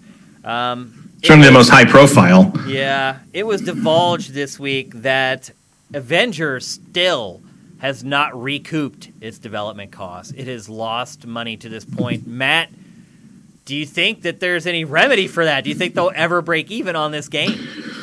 Um, I don't know. Like, I know, I do know a fair number of people. I know a fair number of people who actually bought it last week. Um, when it was half price. Uh, I don't know if that helps them. Well, it Um, does because they're hoping to get people into the ecosystem so that Yeah. they finish the campaign and stick around for the game as a service. yeah, I just like. I really enjoyed the campaign, and uh, that's about it. Like, I, I think. Um, I think there's no greater testament to how uncompelling the post game content is than the fact that I refuse to give it space on my PlayStation 5. Yeah. Like, I don't care what's going on in think the game Avengers right now. Better if it was just a campaign. If it was just like Marvel Spider-Man and it was just a campaign with the Avengers. Yes, So I, I think it would have. uh, here's my real question about this game: Is did the extra content hurt the game as far as like with critics and word of mouth? I think it did. That's I, I- crazy to think about because I think if you just done a more straightforward campaign, because remember the campaign. As much as I enjoyed the campaign, it was also damaged by the fact that it had to fit into that game as a service mold. Like, Yeah. Like when you go out to all the when you go out to the missions, you are very aware that you are playing these compartmentalized areas and missions that are. You know, just you know, they, they make it story driven enough to keep your interest, but they they do feel pretty generic on the ground, and you can see kind of the Destiny pedigree coming through, uh, and that is a that is a you know that doesn't happen in Spider Man, that doesn't happen in the Arkham games, and it's because they're more cohesive whole. Um, and also, I think yeah, I, to be single player games. yeah, and I also think um, you are dealing with. Uh, there was a lot of negative press and a lot of negative sentiment around this game because of all that. Like, I think if it had just been a straightforward single player campaign with all the bells and whistles uh, that you expect from like maybe what Insomniac makes with Spider Man. There would have been a generally more positive feeling about it in sort of the core gaming world, and that word of mouth would have spread, and more people would have been willing to give it a chance. Because as soon as people heard that there was any kind of like online microtransaction element, you are instantly turn off a huge like kind of fraction of your potential audience and you know people are literally waiting for a half price or lower opportunity to even try the thing um, and i think part of the problem, though. Do you think critics and game reviewers are partly to blame? Um, because I do you feel like they should be able to compartmentalize the game and look at the game and be like, "There's this really good campaign," and you know what? Usually, when I review games, if there's a really good campaign, that's enough for me to give a game a good score. But there's that, but there's this other stuff tacked on at the end, and I'm going to dock the score for that. How do you So- jungle that in your in your mind as a? Game i mean the campaign i only think of the campaign as about half the game even though it's like 90% of what i actually played um, because i just didn't care about the post-game stuff uh, beyond a certain level But I wouldn't have Uh, regretted if I paid full price for that game and just played the campaign. Like I, it was long enough that I wouldn't have felt like cheated. It wouldn't have been like one of those games that I recommend like top of the list for the year or anything like that. But I don't think people would have felt cheated if they bought the game. somewhat i just if it had just been the campaign i would have liked it to be a different game in some ways Yeah, Um, I agree. I mean, I, you know. I hear what you're saying. You're right. There are some elements of the single player stuff in that that Mhm. are basically bending over backwards to fit in with the GaaS style Yeah. design. Yeah. And I think there's just some people, you know, there's, uh, I think it's, it's at least in the core gaming world, there's a significant group of people that as soon as they hear that stuff is in the game, they just don't want to support that. You know, no matter how good the campaign is. I saw a lot of people on Twitter and, and various places saying, like, I know everyone's saying the campaign's good and I'm interested, but I'm going to wait until it's like 20 bucks or 30 bucks because I don't want to throw full price at Square and reward them for doing this with this game. Um, honestly, honestly, I think like the model that they should have been following for these games is the Lego one like the Lego games know what they're doing when it comes to adapting a license into something everybody wants to play. And they do a very long campaign with a lot of levels that are focused on things you recognize. They don't do the microtransaction stuff. There's occasional season pass stuff, but it, it feels like this level is a complete level built for this thing to get this part of the story across, and it works. And that's the kind of thing they should have done. Like you got to aim higher with Avengers. You just have to. That license costs too much. It has nothing to do with that. Uh, the the Lego games don't sell the way they sell because of their level design. I'm saying that that's the structure you could use if you don't want to like break the mold and do an open world game with the Avengers. Um, the uh, but but the Lego games don't feel like you know that they have like that you're missing out on parts of the, or you're gonna have to go back to those levels and do another generic mission after the game's over in order to collect Fuzel five so you can get armor twelve. You know, it's like, yeah, yeah, yeah, there's just there's just this like this. You know, and, and Destiny has that too, uh, or did in the original like older campaign stuff. Certainly, the expansion stuff had that element where it's just like you felt like you were going through sort of like cardboard sets grafted on top of an existing open area, and um, Avengers never manages to really transcend that in a lot of places, and it really it carries itself through with the characters and the narrative for the most part. But once you get down to like the fighting on the ground, as much as I like the combat system, it always felt a little bit like I was fighting in just sort of random zone. Uh, and I know that that's because they had to have basically generic zones for you to do the generic missions in the post game. Um, and maybe they're going to fix some of that with like the character packs uh, and like kind of further post launch content. But like we haven't seen like they've been dead, silent for six months almost. Well, they've delayed a bunch of stuff that was supposed to. yeah, like we're supposed to get like Hawkeye's like this week or something, or yeah, Kate Bishop. The problem is the game was so busted at launch that they yeah. dedicate so much time to just basically putting out fires that they haven't been able to work on the extra content. Um, mm-hmm. And I don't think DLC is going to save this game. I think what will help this game break even, it's going to be the game as a service stuff, getting people in there, spending money on microtransactions. But I'll I tell you, I mean, I'll tell you what would. And I don't, I do not think this game's going to make money. If it does, I think it'll break even like a year and a half, two years from now when they're selling copies for like fifteen. to Yeah, they would have to to, to stick with it a, for a very long long haul. Uh, the other thing I think that would help them is uh, I don't know. I don't think we don't really know how Square will roll with this. Although they, you know, Square did tear Final Fantasy 14 down to the ground and rebuild the whole That's thing true. at one point. So it's not like they're afraid to like double down on something they believe in. That's true. Um, so we'll see. Uh, the other thing I think that could help. I mean, obviously, do the the character packs and the and the that kind of thing. Um, like a year from now, a year and a half from now, if you do the Destiny thing and start putting out like really solid campaign stuff, like you know when the expansions come out for Destiny two, like they have a really robust campaign with a good story and all that stuff. If you do that again with Avengers, like you'll get, I'll come back for that. Like I, I would come back for an Avengers two that has a new, you know, that has Hydra as the enemy or something and tells a new story and brings some new characters in and kind of yeah, kind of builds on the world that they've because that's the other thing with um well, you just answered my last question, which was, is there going to be a sequel? I think they should be? expand on it, and and the sequel should be something like you know like Beyond Light was, where Beyond Light really seems like it's probably what Destiny three was going to be if Activision didn't let them go. Yep. Um, but instead they didn't, so they were able to make Beyond Light part of the Destiny 2 platform, which I think is smart. It is smart. Um, and uh, I think I think Square should do the same with Avengers, because uh, part of the problem with, I mean, I love the campaign.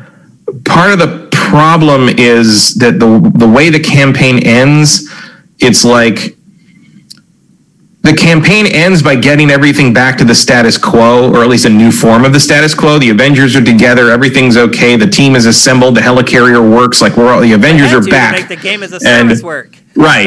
But the problem is that you've set up this great premise, like at the end of that game, for like, okay, now the Avengers can go out and have some real fucking adventures, some real classic adventures we can bring, and then nothing happened. Yeah, like, the- like there's nothing the else to do. Part of the game kicks in. Yeah. So I'm saying, like, do a campaign that takes advantage of the fact that your first campaign sets it up as like the Avengers team is together, ready to go, and ready to handle anything the world throws at them. Throw some see real it. shit at them. Like, let's you know, let's have Thanos show up or something. Like, let's do, let's go crazy. Like, put the Infinity Gems out there. Like, get you know, like do a, some classic Marvel stuff and get people's attention. That like, oh, I want to, oh, I want to play this. I want to do this. I want to fight you know, Terrax and and and the Silver Surfer and all these like you know go crazy. Like throw some crazy stuff in here.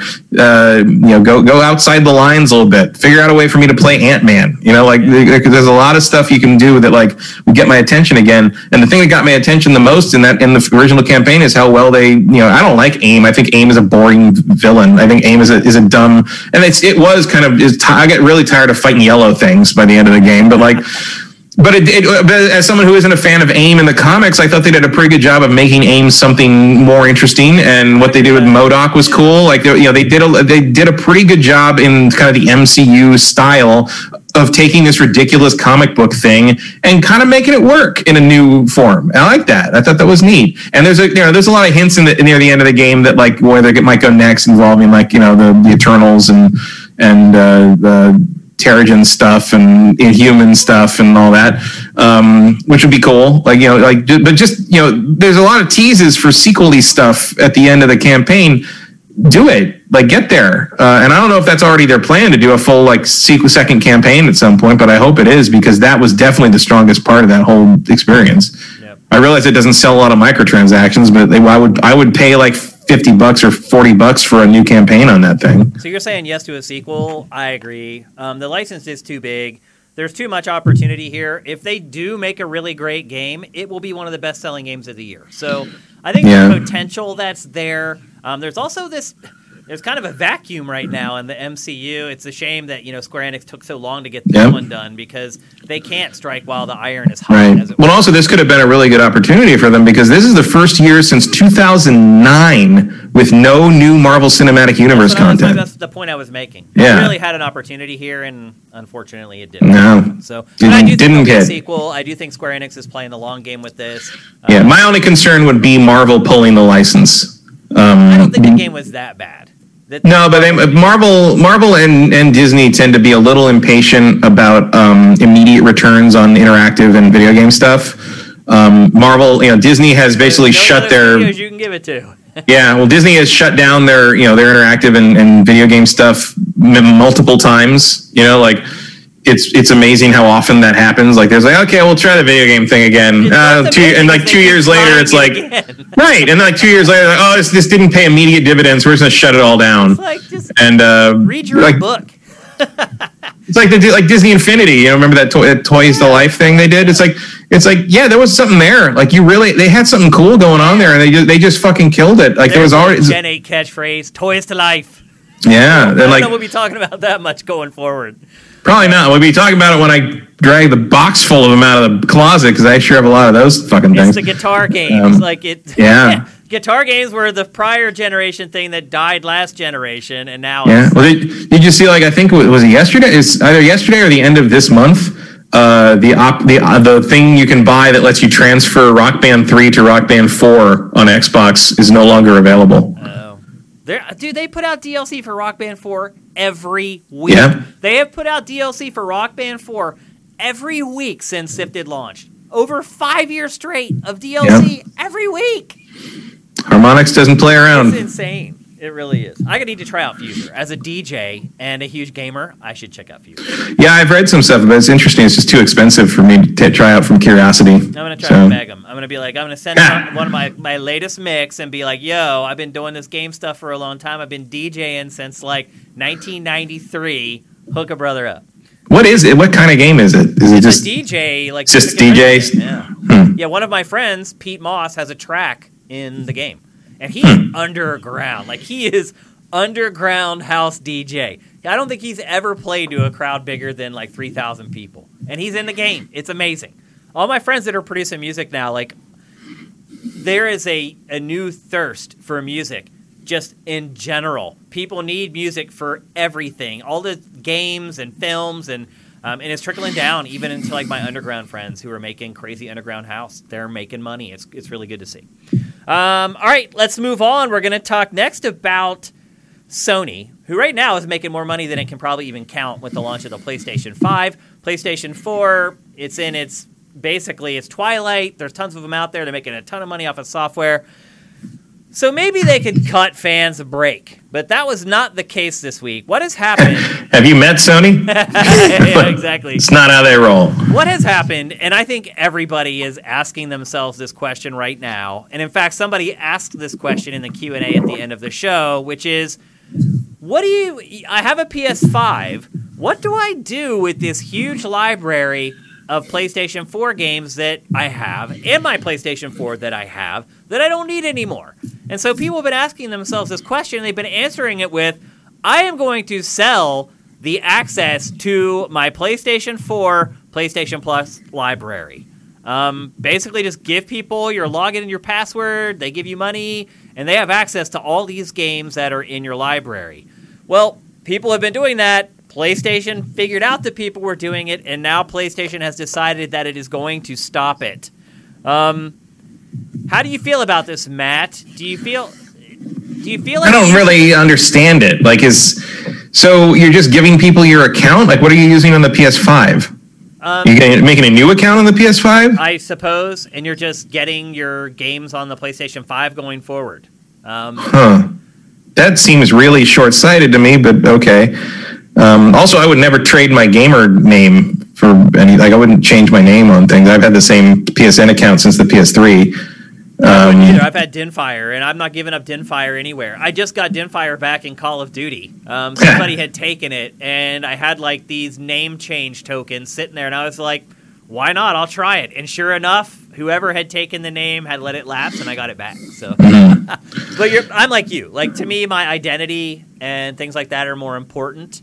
Um, and plus, I, I want the library, but you know, we're different. Yeah. we we want that because we want to be able to go back and we get a new game. We want to be able to go back and play the old one to compare it and things like that. Most people don't care about that once they've played something or decided that they don't want to play it. They don't care. Yeah, and I thought there was also a thing where it was a thing where like people were like getting making a new PlayStation Plus account that would give you access to all the PlayStation Plus games in the like the, the library that was available now, and then like just sharing the logins. You had like forty people logging in on the same account, basically. That too. Yeah. Um, And Sony was going after that. yeah. Um, I mean, that's fair. It's obviously an abuse of the system. I get it. Um, How do you feel I that? I mean, the bigger discussion here really is how do you feel about being able to sell your accounts? Do you feel like you should be able to do that? Do you feel like when you're old and do you feel like you should be able to, in your will, will somebody your Steam library or will somebody your PlayStation account or your Xbox account? I think you should be able to. I Yeah, I would. I would say you should be. I mean, also like who who's going to know? You know, like like like, people are getting caught on this because they're letting multiple people log in on the same account for the most part. Like if I if I hand down my Steam account to my niece, she's just going to log in instead of me because I'm not going to be here anymore. And who's how's how's Valve going to know unless, unless they do the math? And it's like this guy's had an account for 120 years. He's clearly not the same person anymore. Um, Yeah, I mean, like- eventually it would get to a point where they're like, wait a minute, this person's 180 years old. So we both agree that willing something or gifting your account should be okay. What about selling them?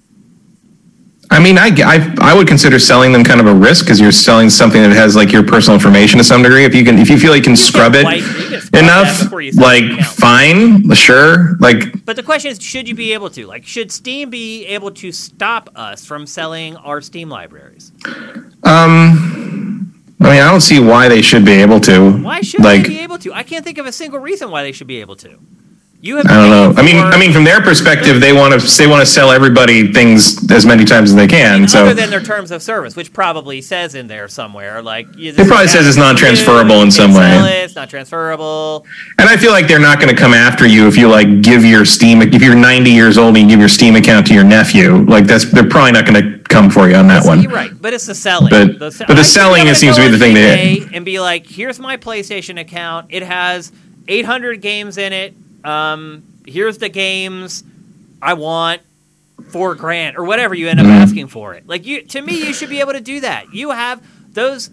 The problem is with these end of end user licensing agreements, they tell you you don't actually own anything.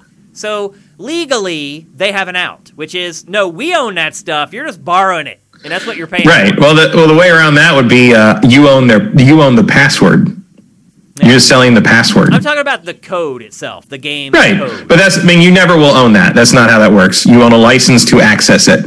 Uh, but like the way around, the legal way around that would be to say that you are selling a password, and and and you, you just happen to tell them, oh, you might want to try this on a Valve account with this email. yeah, like It's true. that's all. Look, if they're going to use technicalities to do what they want to do, which is put whatever in their in their user agreement, then we should be to, be allowed to use technicalities to get what we want as well. I think. yeah, and we do. I mean, yeah, there- there's not much they can do to stop someone who wants to do that. From Uh, selling, Yeah, I thought that. I mean, it feels like there's been stories where that's happened. It has, but it's because of high profile mass sellers. Like it's usually they go after people that are doing it repeatedly. Uh, the other thing about selling accounts that be, can become a security risk is that it, it's it incentivizes stealing people's accounts. Yeah. Um, so if you see someone that has like thousands of games, if you run into someone who has thousands of games on their Steam account, you've got an incentive to figure out how to you know hack their hack their account and sell their account Why are people always trying to hack my Blizzard account? I get emails all the time. Someone's trying to log in on a device that we didn't recognize. Why is it that Blizzard accounts are the ones that people go after so much? Um, I, well, I don't know for for certain because I don't get that much. I uh, but I but I I've do had to change think my password there like ten times. I, I know that Blizzard accounts are or BattleNet account are, are sometimes uh, targeted if they're old because they assume you have um, you have uh, like exclusive stuff that goes way back. Like my like my you know like my World of Warcraft account has collector's edition stuff unlocked going back to the, the original release. Oh, Um, so if you want that fucking panda, you like That's the only way you you know. I'm I'm a good target because then you could sell that off with original you know original collector's edition stuff. yeah. Um, so that's maybe that. Like that's the only thing I think I can think of. Because I mean, I've looked. You know, sealed World of Warcraft collector's editions still go for hundreds of dollars because people want that ex- those exclusive. Or maybe it was a Diablo uh, pet. I can't remember. Um, I mean, this, this I- whole discussion is why I still buy physical games. I well, I don't find it that particularly. You know, that doesn't help you with Blizzard. Like there is no physical game for Blizzard. No, but I'm saying like these these platforms basically owning stuff that you paid for. They own it. You're just basically renting it from them. That's why a big reason why I buy a lot of retail and like physical games is because I own it. It's the only thing that you own anymore. Like technically, you don't own that either. So, like you know, when you buy a physical game disc, you are it's, you're under the same EULA. You're under the you, are, you own a license to play that software. You do not own that software.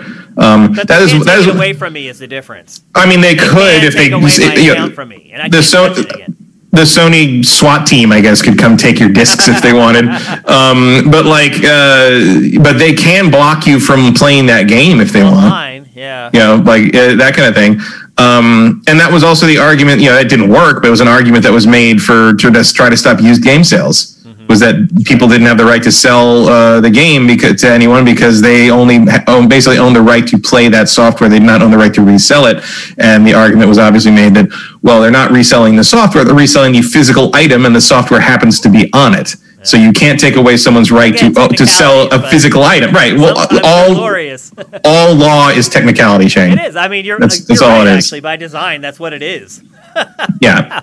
Like that's all it is. Yeah. um and uh you know digital st- i mean digital stuff is no more or less solid. I mean you can discs discs rot you know like they deteriorate. You can lose them just as and there's just as much likelihood that my sega cd discs are going to rot themselves just because not very likely as there is that sony's going to one day decide that i just don't get to download anything anymore. Like it's not going to happen. Like steam is never going to take all my games away. It's just not going to happen um, but it's it's an access thing, and so you know, obviously it's easier to, to have it on a disk if you want to install it from that, but then you got to update it. Um, Loan it to somebody or and there's you know loan it, loan, yeah, loan it to some people. That's that's that's one thing. Um, I, I haven't done that too often, although that happens when uh, if I get real impatient and I buy one of those like release date, street date broken games physically, so I can play it a few days early. I'll usually give that physical copy to someone else once once the digital comes out. Um, uh, so that's that's the only kind of really time I do that. Um, and I still I still collect the physical Yakuza games, even though I don't open them, just because I love that series and I want I want them on my because I, want them on my shelf. I love I love that series, so I, I just sort of collect them. It's a collector's item Yeah. um, to me. I don't expect them ever to be worth anything, but it's just I like having them on the shelf. Yep. Um, so yeah, I don't know. Like, I, it doesn't it doesn't really freak me. I don't care really what happens to my Steam account after I die. Like, I, you know, fi- someone else can figure that out. It's like not a big deal to me. I'll be honest with you. Like when I'm like 75 or whatever, and like I don't care about that library anymore, I want to sell it. I'll just be perfectly honest, and I want to sell my PlayStation Plus account, and I'm gonna want to sell my Xbox Live account. I'm gonna, um, and those things by then should be worth a ton of money. Imagine how many games I'll have in those libraries by the time I like, like 15, 20 years from now.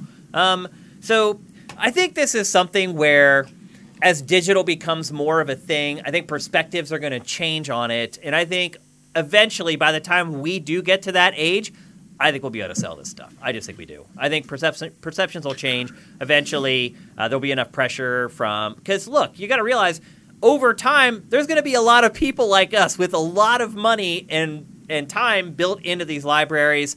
I think eventually they'll relent and we'll be able to sell this stuff. But it's they're they're fighting it tooth and nail because they kind of have to. Um, Also, like, look, I like, no one. I don't think they'll ever be able to stop you from doing the technical technicality thing of just being like, I'm selling my password. right. I'm selling my PSN password.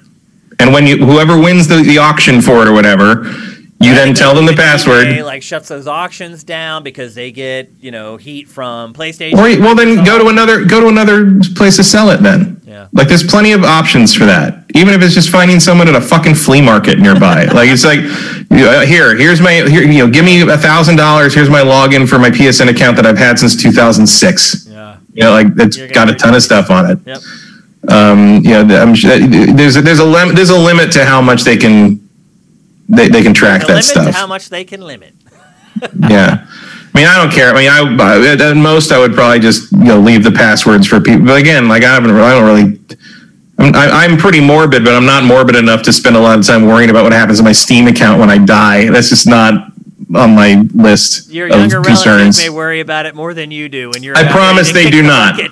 I promise they do not because they don't care about what I play. yeah. Well, They do not. You got to realize they- by the time that comes, you could have like your nephews and nieces could have kids by then. yeah, and they will care even less about games from 2007. You're 2007. probably right. You're probably right. Unless they're just like you, Matt, which one of them could be. Yeah, but You're gonna even run even. I don't really care about games from 2007 anymore. So Touche. All right, let's move on. Um, I mentioned earlier we're going to talk. because about- also because let's not forget the people that are, get caught caught selling this stuff, they didn't get caught because they're trying to preserve or pass down their Okay. things to other people. They wanted to make some cheap money and keep what they already had. Like that, it was it was just another thing like that. It's It's a little scam. Yep. I don't uh, I don't have a whole lot of problem with what Sony did. Uh, on this, I don't have a whole lot of problem with them trying to, you know, with these people trying to do what they did. Because they're double dipping is what it is, Yeah. really. Okay, let's move on. We mentioned earlier we're going to talk about Halo Infinite, and we are right now. Um, now that I've had my Xbox, Halo infinite number of GameFace topics. yeah. Now that I've had my Xbox, Never gonna be done with this fucking game. It's no, never- definitely not. Um, now that I've had my Xbox Series X for a while, I, I didn't. It didn't bother me that much that Halo Infinite wasn't there when I first got it, but now it does. Um, every time I boot up Call of Duty Cold War, I could be playing Halo Infinite online instead. Um, and so You really think you'd like Halo Infinite more than Call of Duty? I don't know. Maybe um, if if it's vehicle based, somebody brought mentioned to me, I think on Twitter or on the site, they were like, you know, uh, Halo Infinite's multiplayer could be probably the closest thing to like Tribes Remastered that you're gonna find, and they're right. Like it could be if they really make use of the vehicles and change the structure of how they've done their vehicle based stuff a little bit, or maybe just set aside a separate mode for it. Um, but anyway, so yeah, I mean, I do have interest in it. I am excited to learn more about Infinite on the idea that it could be something along those veins, at least. Um, but there was news that came out this week, um, and some that Microsoft had to swat down. The biggest one was that there was a battle royale mode coming to Halo Infinite. And I'll say this: we curated this story because it came from a reliable source. uh, one that is usually very reliable. But Microsoft came out the next day and said that's hogwash. In fact, a couple of developers from 343 went on their Twitter feeds and were like, this is garbage. This is absolutely not true. Um, they could be lying, but I think they're probably not. Um, or maybe it's just something that's coming like later on because another thing that we learned about Halo Infinite this week is that the way the game is going to be structured and released is it's going to be released in modules, much in the way that Microsoft has handled the Master Chief Collection, um, which sounds cool because that means when something is done that they can release it right then. But then it also makes you wonder okay, well, are they going to prioritize the stuff that I want them to prioritize? So if I'm someone who just wants to play the campaign in Halo Infinite, are they going to get the campaign done first or are they going to get the multiplayer done first? Because Are they going to put the campaign out in like installments right. because that'll be like annoying. Chapters at a time because when a game is modular like this, you can do whatever you want. Mm-hmm. And that's an awesome thing in some ways, but it can also be very scary and it can result in delays of things that you really want versus the stuff that you don't care that much about. Yeah, and, and ask Kentucky Route Zero fans about that one. yeah, one. I mean, that's the best example you could have used, actually, is is that game. And uh, they still haven't released a final. No, they did. They released. No, they did. Yeah. Yeah, finally. After what, nine years, eight years? Yeah, it's like a year ago. like that last December, Janu- this January. Yeah. They finally put out the last episode after like eight or nine years of stringing people along. I don't think that's what's going to happen with Infinite. I do think they're going to plow forward, and they're trying to get all this stuff done as quickly as they can. I just wonder if their priorities are the same as mine or if they're the same as yours. You should be wondering that too. Uh, another thing that came out this week is that we are going to get another look at the game before the end of the year. And I think anybody who has the ability to reason would logically assume that that is going to happen at the Game Awards, which, as you mentioned earlier, are happening on the same day as the release of Cyberpunk 2077. Um, do you agree? Bold strategy, Cotton. I mean, Let's see how it works out for them. I mean, either either Microsoft does its own little Halo Infinite event, which I really struggle to think Microsoft would do because yeah, not at this point. It, that's too much of a tease for a game yeah. that's not maybe closer to release, but like yeah. My guess is there's going to be a chunk of some type of gameplay. It could be the more of the campaign. It could be multiplayer debut. Um, but I think they'll have Jeff will have some kind of a chunk. I mean, look, they need it. He needs it. It's a match yep. made in heaven right now. They probably do multiplayer, I would think, because then it's a world premiere. Right. Yeah. So just having an extra piece of the campaign that you can't bill it the same way as the first yeah. look at multiplayer, the exclusive multiplayer reveal, world premiere, all that crap. So if you do single, you could do single player and just have it be like, "Let's try this one more time." Yes. More with feeling. I don't know, but I would guess. Please don't hate what we're about to show you. it's like. Please close the Twitter app. yeah, start your tweeting. Uh, I mean, I don't blame them for feeling that way because they really got lit up after the last kind of uh, shortcomings with Halo Infinite. Um, and so uh, my guess is the Game Awards, we're going to get another look at it. Yeah. what are we going to need to see to turn around public sentiment on Halo Infinite? Seriously, like I have no idea. I don't know. See something like a Tribes, something that doesn't yeah. look like Halo, where they're like, okay, I, they look like Spartans, but otherwise, like this could be something else. I think that's what they're going to have to need to make an impact. If it's just more freaking warthogs flying around yeah. with some dude in the back with a turret trying to shoot shit, like that's not going to get it done. It's just not. Yeah, honestly, a battle royale Halo thing might have been a pretty good. Yeah, like might have been it. Like if you if you go hog wild with that, like you might have had something. You know, but you know, dropping out of the Pelican drop ships, yeah. like landing landing in the like in the in the shields or something like that would have been pretty awesome. This. Like they should have been like, we don't comment on r- rumors and speculation right. or whatever. Although, unless, although like you say, um, although you say if they're if they're lying about it and just, that is the surprise, and they just don't want you to think it's coming. Yeah, and that would be effective if if it is a battle royale, if there's a battle royale mode and they're showing it at the Game Awards, I could absolutely yeah. see where they'd be like, oh crap and immediately just go on Twitter and be like, "That's a lie. That's a That's lie." not true. It's not, that's not happening. Yeah, you know, um, something like that. like eight like that. days. like that would be an angle maybe like Yeah. like show that it's actually awesome it's completely hectic and chaotic and crazy and and it looks awesome and there's jetpacks and and ships and and flying things and warthogs and tanks and and everything's destructive and it's all blowing up and da, da, da. and then they're like okay it is it's a battle royale we're releasing it in modules uh, this is up right now yeah, that would be groundbreaking. Except that's the same day Cyberpunk comes out, and they're not going to be that stupid. So, Or they um, could say like tomorrow or Tomorrow or, like, next month or, like, though, if it's not make now. it make it happen soonish. Yeah, yeah. You know, like like something where like you know even though even though your campaign's not be ready till like August or September, but you can play this in January or something. Yeah, you know, like and maybe if you play this when the campaign launches, you start with like this armor or yeah, you'll get extra stuff or in multiplayer you'll get like special banners or whatever and do it. And armor pieces. You know what? It could absolutely. What we just outlined could turn around public sentiment on Halo Infinite. Yeah, especially if it's like a thing. It's it's like, look, we're not happen. trying. no, it won't. Especially if, like, if I were if I were doing that and it was ready, I'd be do something like that. and I'd be like, it's you can play right now and it's free Right. because, like I said, the multiplayer will, will they're not going to charge for the multiplayer. anyway. Yeah. Yeah. Be free. Um, so yeah, or Maybe if we got or or again. it's free to play in like January, February, but if you have Game Pass, it's there right now. Yeah.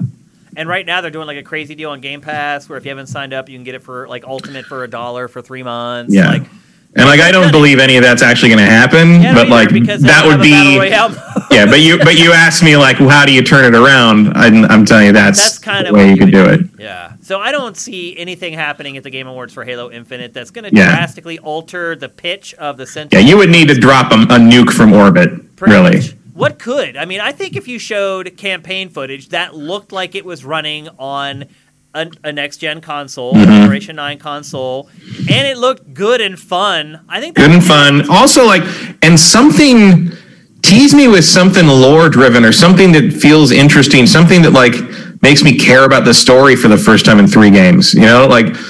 Like what? Like, tell me why I'm supposed to care? Because four and five didn't make me care about anything. Yeah. So like, give me a a lot of give me a hook for six that you know, and for Infinite that like makes me want to come back into this universe and care what happens to Master Chief and Cortana and whatever's, you know, he's looking for Cortana obviously, but like, like make me care about this universe again because nothing in that. dies or you think he's dead like it changes everything and i think a big part of the the reason halo has kind of lost a lot of its luster is it's almost like a case of crying wolf. And look it happens with almost every franchise when you get into like the fifth installment the sixth installment. It happens with tv shows and films where you threaten the death of a main character or a main character dies and then you bring him back or her back somehow or some way. It it feels cheap and i feel like i'm being manipulated a little bit by whoever created that piece of art and this has happened with halo with master chief with cortana like what else is there matt like they can't Well, I don't- what, see, I don't agree with any of that. like No, I don't agree with any of that because I think no, not at all. I, I don't. The character death is not the only way to tell a story. It's not the only way to have high stakes. No, like that's not what I said. um, My point was once you do that, nothing else is going to make an impact. You've already killed somebody off. I thought maybe you you're would be getting at, Matt, is that injured. You want like an adult, mature story in Halo. And that is never going to happen. They are never about going to make adult a and Halo mature- game that has a nuanced plot and like. Well, I don't know about adult and mature, but I'm just saying I'd like to see some stakes.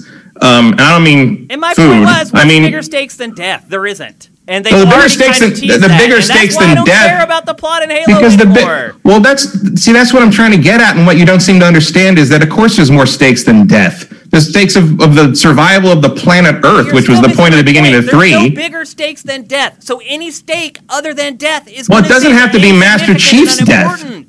It Like- doesn't have to be Master Chief's death. Well, like Cortana, or, they did or the same thing to Cortana's death. Like, that's my Can point. Cortana even die? She's an AI. Right. Like, well, they did they- kill her, they- and then she came back. And, and then she came back, and now she's rampant, or is she rampant? And like, well, can you can you even explain what's happened to Cortana in four and five? Because I can. I don't care, and that's my point. But the- You but the point care. is after that- they kill somebody off and they bring But no, that's back, not no, like, no. That's not why you don't care. The reason you don't care is because they told the story badly. They could absolutely make you care about what happens to Cortana in four and five, but they failed. That's the problem. I think the problem is it's a franchise that isn't about telling an intricate emotional story. It's a meathead franchise about this dude that runs around in green armor and kills shit. And I think if I mean I think That's that's, what it it's more or less become, but and certainly that's the only interesting part of four and five. If you're especially if you're more into the multiplayer, but I think if you go back to the original Bungie people and say that to them about one through three, they will absolutely disagree with you. yeah, I mean, I would have, I would disagree with the first two. But the third one, I thought that's when it kind of transcended the more thoughtful stuff that they had started with the franchise. And it look, three is actually my favorite favorite Halo ever. So don't think that I'm slagging it or anything. just I think three pulls it off more or less. I- I think- shifting across the the span of that game. Well, I think I think I think three is the closest they get to the balance of that. Uh, I don't know if they fully achieve it, but I think. Um, I mean, I think Halo has always thought it was more deep than it is. Um, and one of the reasons, one of the Yeah. reasons that it sells that up its ass. one of the reasons it sells that effectively from in one through three is Marty O'Donnell's music. Like if you take the music out of that, you lose almost all the dramatic gravitas of those first three games. Um, like I don't think anyone would argue like that, for, that opening shot of Halo Three, where he where you're watching him sort of come back in the atmosphere, and uh, Jennifer Hale's doing the monologue about you know I, I got to pick who I wanted of all the Spartans, and then you had that extra thing that no one else had, which was luck. Like it's a great monologue, but the reason that scene works is because Marty O'Donnell is making that music make it work for Yeah, you, I mean- and they lose that in four and five is because they got rid of him for some fucking reason. Like I will never. I mean, maybe they just didn't like him or whatever. But I, I mean, I- it sounds like people just don't ridiculous. like working with him. I mean, Yeah, but, like, that's there's- really what there's- I've kind of figured out after talking to a lot of people. I think that's true, but like there's certain with certain people in certain positions, you just So yeah. I, I can. Let I'm saying yeah. Like, Who cares? Like I agree. With certain creative people, you put up with the bullshit because what they, but the results are so worth it. Yeah. You know, because no one who plays Halo Four or whatever is going to care that you had a hard time dealing with Marty on a daily basis, but they are going to care that, That the fucking music music sucks. yeah. so like, and I, so I think, look, and I think you are right in the sense that because of the poor storytelling of four and five, they are starting a mile behind the starting line on this game in the campaign. Like they're like to make you don't have to just make me care again. You know, four had to make me care after three because as much as I have issues with certain things about one through because it's over. Because like the story, you know, a similar thing to Mass Effect. Like the story was over. You could have just let Master Chief float in in space in hibernation at the end of three, and four could have been about someone kind of like five was. Five was about a different Spartan. You could have and you could have brought Master Chief back at a key moment. Maybe you didn't even play as him, but he was like the thing you had to find. like some big battle or whatever. Yeah, like you could totally make Master Chief the MacGuffin, and even if you don't care one way or the other whether Master Chief's going to survive or not, because you know he's going to survive, he's Master Chief. But you could, but I am interested in the idea that we got to find him. You know, got to look for you know, like search for Spock sort of stuff. You got to find this character we care about. Like that's a compelling idea. And five almost had that, but instead you also played as him, and you were trying to accomplish a thing that was that kind of makes sense for him to do because he cares about Cortana and instead you're also playing this other guy who's trying to stop him who either doesn't understand the situation or doesn't care about the situation. And that is not an interesting dramatic conflict um, really and it, it might be an interesting dramatic conflict with a villain but not an interesting dramatic con- it's not interesting when i know more than both characters and the problem is basically that the two characters will not fucking talk to each other Yeah. you know, it's, a misunderstanding is a way to have a scene of conflict happen. Uh, for example, when Iron Man fights Thor in Avengers, but that's not the whole movie. That can't be the whole thing. And that was the whole story of Halo Five. Was these people just didn't quite understand what the other was after. So six needs. I mean, if you're gonna focus, obviously you're gonna focus on on Master Chief. There has to be a reason, funny, Master. Halo Five. Like I had completely forgotten about that plot, Matt. That it was like Chief versus the fake Chief. Right. I mean, don't ask me to explain it any further. really like. That's not No, it doesn't matter. The plot. No, it doesn't. And, and don't ask me to explain it further because that's literally. I mean, I'm not even sure I got all that that right. You know, I, I know there think was two did, sides and. da- da- da- point but, made like, was that I didn't re- even remember No. most of the stuff from the plot. I mean, the, the only reason I even know that is because I got the Halo Mythos book a few months ago uh-huh. and read through it, and like they, the whole. It's funny because like this is another example of why how this you know story a good story tends to boil down to a pretty pretty tight synopsis. Like great stories are generally not complicated Yeah. at their core, and like the Halo one through three section is like six pages. The Halo four and five section is like two chapters. Like, because it just it's just Because they have to convoluted plot. ra- explain it and rationalize. Right. 'cause- well, because there's no story. It's just plot. It's just plot and story happen. are not Yeah. two, not the same thing. Right. Story is what something's about. Plot is what happens Yeah. in the story. And like it, video games can get bogged down in just plot, plot, plot, plot, plot. And at a certain point, you're like, well, what was it honest, about? like, and nobody has anything to say. video games are that way. Oh yeah, storytelling. And I, you know, it's it's like you know, and there's a lot of you know, a lot of video games get by on that because I think there's a lot of people who play video games don't have a lot of, let's say, experience with storytelling outside the medium Yeah. Um, especially the younger people. Uh, and you see, you know, I see constantly. I've seen a lot in response to a lot of the um, the nominations for Game of the Year stuff. I see a lot of people saying that that uh, Thirteen Sentinels Vanillaware game should have been nominated, and they got slighted because the best story all generation and da, da. and I played about half of that game, and that game is the most generic anime shit I could possibly like.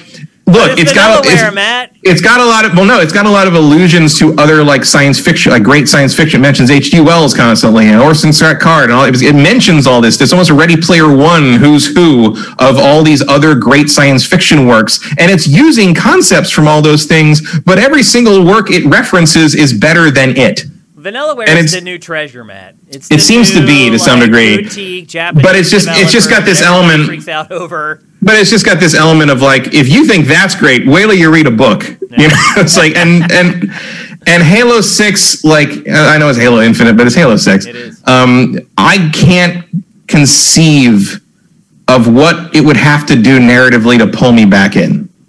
Like i just don't know. I like know if you went to if you came to me and said hey we're 343 we want you to come with us and work with us to figure out what story halo infinite should have to get people back on board i would not take that like job to hire someone yeah. else. yeah, I would be like, Mm-mm, no, I'm not. I'm not putting myself on that firing line. No, You thank don't you. lose a savior though if you save the franchise. No, no, I am not. Fin- I am not finishing that fight.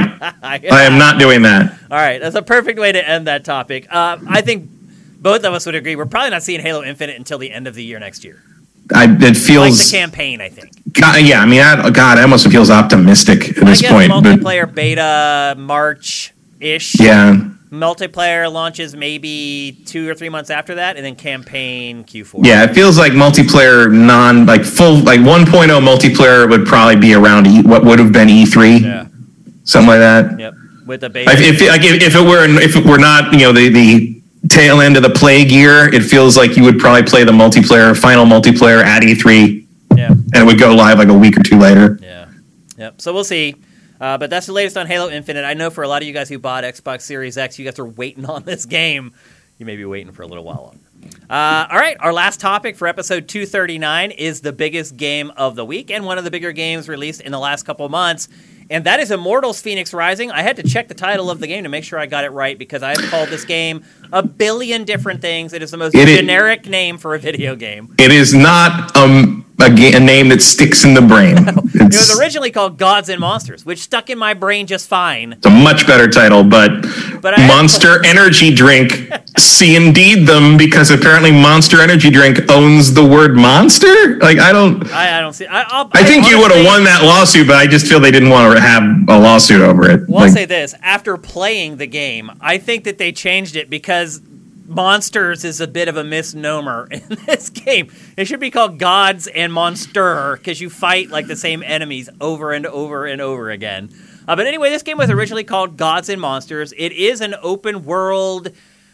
I guess I would call it an action RPG. There are skill trees, and you learn new abilities, and you get new gear. And it's not like a loot driven game so much, though. You're not like picking up like 8,000 helmets and 20,000 swords. Not, it's not like there's stuff that's dropped every time you defeat an enemy. You have to constantly sort through it and sell it. That's not really what this game is. I can definitely see that it's built on top of like Assassin's Creed Odyssey, though.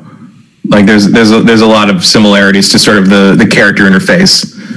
Um, it just took away all the the loot. Like same like Valhalla, they're like, okay, you, you only get one of this kind of axe. We're not gonna give you four thousand bearded axes that you have to like break down and Yep. sell all the time. Yeah, they've simplified it a lot, and because a big part of the game is uh, this game is based loosely on Greek mythology. Um, it is a comedic game. It tries to be funny from the beginning until the end. And I will say, I'm, I have not finished the game yet. I've played about 20 hours. I think I'm not too far away. I don't think this game is as big as most Assassin's Creed games, um, but because it is based on Greek mythology loosely. Um, like when you first start the game, you're basically collecting like all the items of the Greek gods. So you get like your bow and your sword, and they're all attached to some famous Greek deity uh, that you've probably heard about in the past. Um, and we and, should uh, and we should uh, also explain. I have not played this yet. Okay, because yeah. it's not out yet. Yep. So and I've been playing it for a week. I got it from Ubisoft quite a while ago, so I've had a good chance to really dive into it. Yeah, I think it goes live in like two hours. Yeah. So um, and the good news is you're going to hear this when the game is for sale. Uh, you're going to get my opinion on the game the same day it goes up for sale for you guys. So you, if you're sitting on the fence, you're wondering about this game. Hopefully this helps. Um, so when you first start the game, you're kind of collecting all your items. Um, and it, it doubles as like the the training section for the game. So they give you your first sword, and then they show you how to use your sword, and they give you your wings, and then they teach you how to use your wings to glide, and then eventually you get the upgrade to your wings that allows you to do more than just jump, just double jump, and actually glide from one thing to another, and it slowly builds up, and then the game starts proper. The epilogue for this is a good like two hours long, something like that, before it finally puts up the the game's logo on the screen and starts the game proper. Um, now I don't. Matt is right. The interface, the UI, and stuff like that, and kind of the structure on how you build out your character and how items are handled are very much like Assassin's Creed, and it's an open world game. Mm-hmm. Um, it is the same. It's the same team as Odyssey. Yeah, but, it came out. It basically came out of like when they were doing the research for all the mythology for the the DLC stuff. Yeah. They're like, wouldn't it be fun if we could go go a little more, you know, you know, straightforward with it and have fun with it? And so that's where this game apparently came from. Also from like somebody clearly played Breath of the Wild. Yes. Well, that's what I'm getting at or getting to. So it does have elements of Ubisoft's other open world games, but it is really different. And when I say different, it's different in pretty much all the same ways that Breath of the Wild is different than other open world games. Um, so there is a huge open world, just like Breath of the Wild. Um, and there are tons of locations to discover and things like that. But most of the levels, so to speak, are rifts. They're these holes in the ground that you jump into, and they're basically the same as the temples from Breath of the Wild. Um, you go inside. Um, most of the temples in this game are puzzle driven. There's not there's really hardly any combat inside the temples and what you're doing is you're you're picking up like steel boxes using like your stasis ability and you're placing them on switches and then that switch opens up a new walkway that gets you to another platform where there's like a bunch of lasers that you have to align to open up another pathway that gets you to yeah, another. the, the fam- famous lasers of Greek mythology. Yeah, exactly. We remember those. Yeah, well, it's light. You know, it's like right. reflecting light or whatever. But that's the type of stuff that you're doing in this game on the regular. Now, so are the are those like as as like small as the temples, like one puzzle at a time, no, or are they bigger. like bigger? These are they're not huge, um, but they are bigger. Um, trying to think of something that I can compare it to that give you a frame of reference. I keep thinking. I don't know. I don't know if this is valid, um, but I when I see this game, I keep thinking about uh, Darksiders two. Hmm. Um, like where you kind of run around this big open world, and then like you get to these sort of like little dungeon things that are like yeah. rolling balls yeah, into slots, and like the, kind of the same. Yeah, I'd agree with that. And then the combat happens in the open world, and there are missions out in the open world where they'll say, "Go to this location and kill this creature or whatever, and that tends to be where the combat takes place. Um, but overall, this game is much more of a puzzle platformer type game than it is like an open world action RPG that's driven by combat. Um, and the combat isn't bad. It has all the tools that you need. It has like a parry, it has a dodge, and there are certain enemies that have attacks that you can't parry or you can't dodge. And there's a rock paper scissors thing that gets involved with all that stuff. Um, you have a sword and you have a bow, and you can mix up combos with those. Uh, the combat itself it feels okay. I feel a little detached from what's happening on the screen, to be perfectly honest with you. Uh, my biggest complaint about it, really, though, is that it doesn't evolve quickly enough. Um, you over time, you do get new abilities and new attacks and things like that, but it's it takes far too long for them to kind of layer on the new stuff. So you'll get in a position where you have X number of abilities, and you'll use those abilities for a good while before you get an upgrade. So the upgrades are slow. The pace of the game overall is slow. It's just not one of those games where you have this big epic moment and then you see a cutscene and then it shoves you on to this next epic moment. Uh, there are peaks and valleys in this game, and gen- generally I like that in video games, and I do like it in this one. Unfortunately, the the valleys in this game are generally tied to moving the story forward in some way. And I've read a couple reviews about this game, and look, humor is subjective. It's like in last week's episode we talked about how music is subjective. Matt likes the music in Breath of the Wild. I don't. It's there's certain things in life that one person can view one way and another person can view another way, and that's totally fine. And humor is one of those things. And me personally, I did not find this game funny at all. I did not chuckle at anything. There's this there's two Greek gods that are basically narrating the game going back and forth. Um, you were basically you're basically the last hope to save them. And one believes you're going to be able to do it, and the other one doesn't believe in you at all. And so there's this narration going on between the two of them the whole game long, where one is always disparaging you, making fun of you.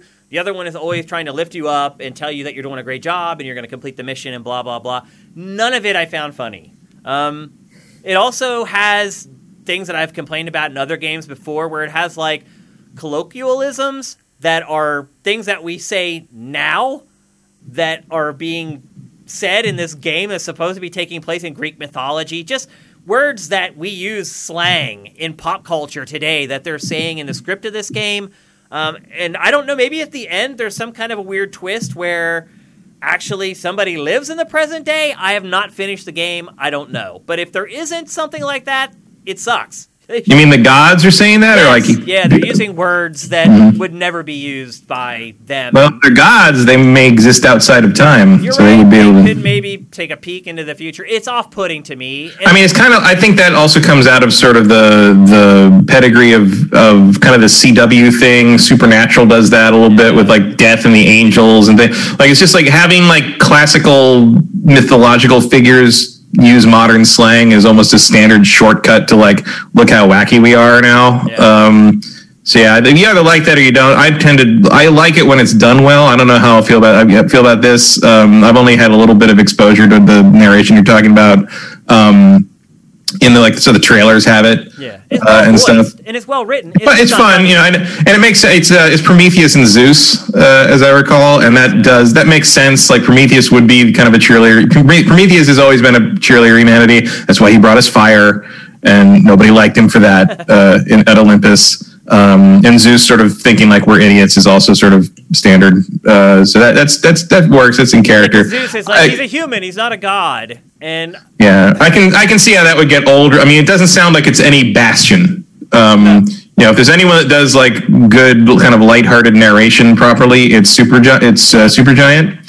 Um, and everyone else has to kind of catch up to that. And yeah, I don't know. Yes, there aren't many games that do this. That has like a narrator that kind of just goes along with the Mm-hmm. entire game, kind of making comments about what's happening. Um, so it's not something that's done very often, and it is done. Look, the writing is good, the voice work is good. It's just it tries to be funny, and all the jokes fall really flat. And. Is your character silent? no, he talks. No, Fenyx talks. Yeah, and so when you start the game, you have a very rudimentary character customization. There's like four faces to choose from and like five haircuts. And you can choose to play as either a male or a female character. And yes, your character is voiced a lot. And the voice is really annoying and he's kind of like this whiny I don't like I don't like the visuals in this game for the most part. Even though I will say this, now that I've played it, it doesn't look like Breath of the Wild all that much to me. Uh, the more I played it, the less it looked like uh, Breath of the Wild.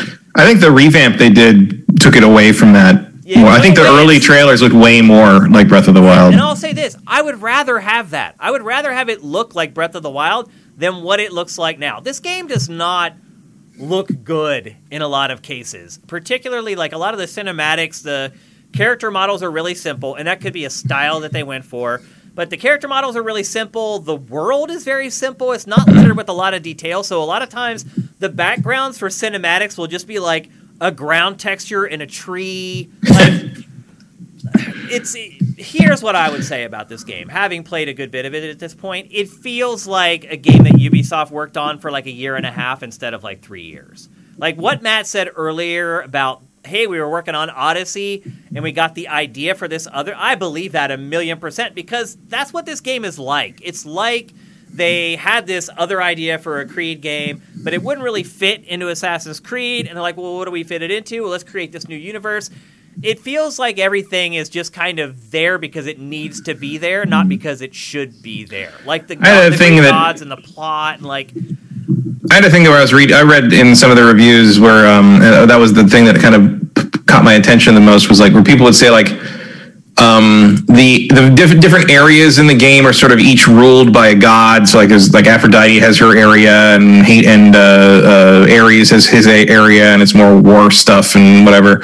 Um, and they're saying like because those are kind of areas made of whole cloth to be themed around a particular god one of the shortcomings is sort of the like nothing feels like a real world nothing feels like it's lived in everything feels like it's just sort of there to fulfill a theme as opposed to sort of the feeling of running around hyrule where like you'd find places that felt like a natural location would you agree with that Either that you have like these rifts that are just literally holes in the Right. ground that warp you to some other reality.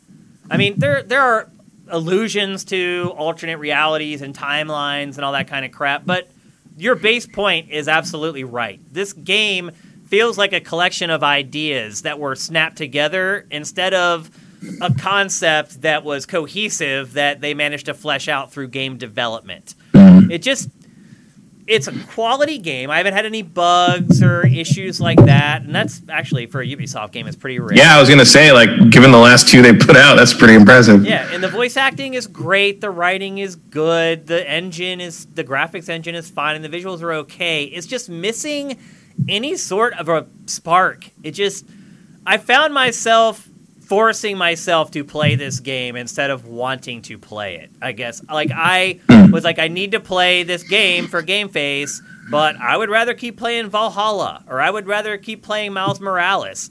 I wouldn't go so as far as to say I'd rather play Demon Souls, but but I have all these other games that I, i don't know you don't have godfall so But I I have these other games that are sitting there that I haven't completed that I would rather play instead of playing. this. I played it because I had to for I mean, I'm pretty excited about this game. I really like how it looks, but I haven't stared at it for 20 hours like you have, so that might change. Um, I really, like the idea. simple. Like the, all the textures are really flat. Like the character models, like the hair doesn't like move. Like it feels like a cheap, quick, and dirty game that Ubisoft cranked out, and it did. Are you playing it on PS5? Yes. Or, yeah. Yeah, and I and this is one game where I downloaded it first on the PS5, so Hmm. I'm not playing the PS4 version. But look, it does look crisp and clear, and the draw distance you can see to infinity. Um, Mm-hmm. I got it. I mean, that's that seems kind of. I always felt kind of key to that. At least after the relaunch, like all the trailers show, like you can see the whole world pretty much from any vantage point. Yep. My, I have it on uh, Xbox, so I guess we can yeah, briefly we'll compare notes next week. for sure. Yeah. Um, and look, I I'm not trying to scare anybody off. Um, if but I would say that if you're if you're hoping that this is Assassin's Creed set in Greek mythology, no, it's not. It It, is. sound, it sounds like you're more of in a be prepared mode. Yeah, this is Breath of the Wild set in Greek mythology. To be totally honest with you, and it doesn't look as much like it as it did whenever we first saw the game, but it really feels like it and plays like it. There's way more plot in this, though. Way more, way more exposition, uh, way more I mean- voice acting, way more cinematics. Boss I have more. fights- There's more plot in my grocery store runs than there is in Breath of the Wild, if we're being honest. And I would say that this game probably goes overboard. Like I think it beats you over the head with it so much that I started to not like it. So uh, you have one extreme with Breath of the Wild where it doesn't tell you enough. Then you have this one where it tells you too much. Oh, there's definitely there's definitely a, uh, you can hit a point where it's like just shut up, like Yeah. just let me play. And Ubisoft games to me do that semi regularly. Like there's, This one, I'm- I'm in that point with Valhalla, Particularly interesting. I mean, Valhalla has that problem. Everyone's you know, because like you have those arcs for each area, Yeah. And a couple times I've run into an area arc where I'm just like, I don't care about any of this. I told you So, that like, the, when yeah. we first talked about Valhalla. I'm sitting there watching cinematics. I'm like, I don't care about anything you're saying. Nothing. It's like, can we just get through this so I can stab what I got to stab and we can move on? Skip, skip, skip, yeah. And this game is worse. I, here's what I would say. It's a an open world Ubisoft game for kids. That's really what it is. Kids, I think, will love this game. They'll love the goofy writing. They'll love the characters and how goofy they act, and they won't care that some stuff doesn't make sense or. I think this is Ubisoft's like gateway game for kids. I think Ubisoft may have developed this game specifically to get kids into open world games, their open world games, and as they get older and they graduate, they graduate to things like Assassin's Creed and Watch Dogs. And I think for kids, I think this is a great game. It's very simple, it's easy to follow. There's always waypoints showing you where to go, and they're like gigantic. Uh, there's never getting lost. The puzzles in the game. They will also explain why they crammed the thing on the Switch. Yeah. Look, they eat. It does explain it. They ease you into the puzzles. In fact, the first five hours of this game are almost insultingly easy. like you're, there was a couple points where I was like, no, it can't be that simple. And like I walked away and tried to do something else and came back and was like, no, it really is that freaking simple. So they ease you into it, and I do think they do a good enough job of building the concepts, the puzzle concepts, so that when it does get more difficult later on, even kids I think will be able to handle it. So to me, I think this is like my first Ubisoft open world game. Um, I think a lot of adults may be put off by it, and if you're an adult and you're trying to, to decide between this or Valhalla, or even, in all honesty, Watch Dogs Legion, I would choose either of those games over this one. Or just wait a week and play Cyberpunk. Yeah, yeah, that's really the smart move. That's really what you should do: is forget all those games and buy Cyberpunk on December 10th. Um, but look, there's this. This to me is a good game to buy your kid for Christmas, or if you have nieces and nephews in the family you need to buy for, and you're willing to splurge on them a little bit. I don't spend usually that much on each of my nieces and nephews, but maybe you do.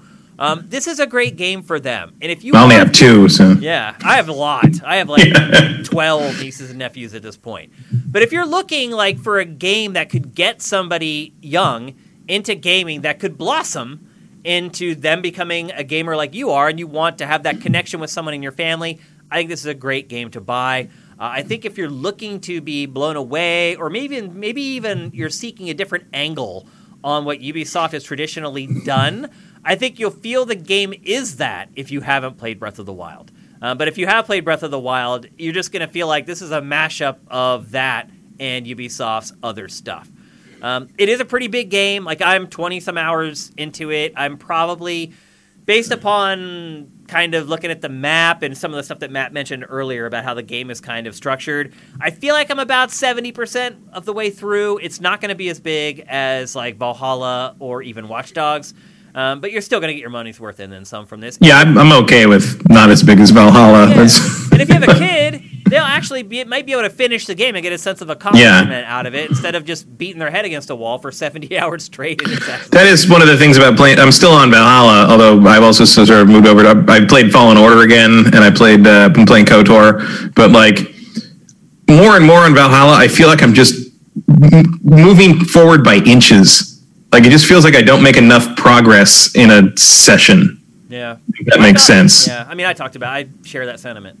Yeah, but I'm like 40 hours in now, so I'm really starting to feel that way in a way that I didn't when we talked about before because I hadn't played it as much. Well, it's interesting because now that you are have played it as much as me or close to as much as I have, your opinion is starting to come around to match mine. Mm-hmm. it's funny. You've mentioned two things now talking about it that I talked about when we first discussed it that you hadn't played enough to kind of know and now you're saying I'm seeing the same thing. So yeah, and I feel like eventually I will go back. To, you know, like I can see after like playing through Cyberpunk, going back to Valhalla, and everything feels a little more fresh. yeah, but everything feels a little more like, oh, okay, yeah, I remember this is a little less, you know, involved, and I'm cool with that. But like just the same thing, you know, I'm just I just, I'm so tired of looking at thatched roofs Yep. it's just like so many long houses. Again, I also said that too. I'm like yeah. because it's in in this one territory, the environment starts to get really boring. Yeah, I'm starting to like get far enough north that like I'm getting to kind of the, the snowy areas more and like the it's like but they really leave you in that middle England area for like 40 hours yeah. and you're just like, "Oh my god, if I have to look at one more deer." I know. you know, and it becomes a problem with like the like the upgrading where it's just like I need this thing from these creatures and I I'm I'm too low level to go find a reindeer. Yeah. You know, like it's it's weird. Yeah. Uh, so anyway, uh, we'll talk about this game again next week after Matt has had a chance to play it, and I'll be look forward to hear his impressions of the game. Uh, but just wanted to give you guys at least a good rough overview from the first 20-ish hours uh, to know whether you want to pick it up today because you guys are watching this the next day uh, as it's the archive. Um, so I think you probably have a good idea. I will say this: if you're a big fan of Breath of the Wild, buy it. I think you're going to like it.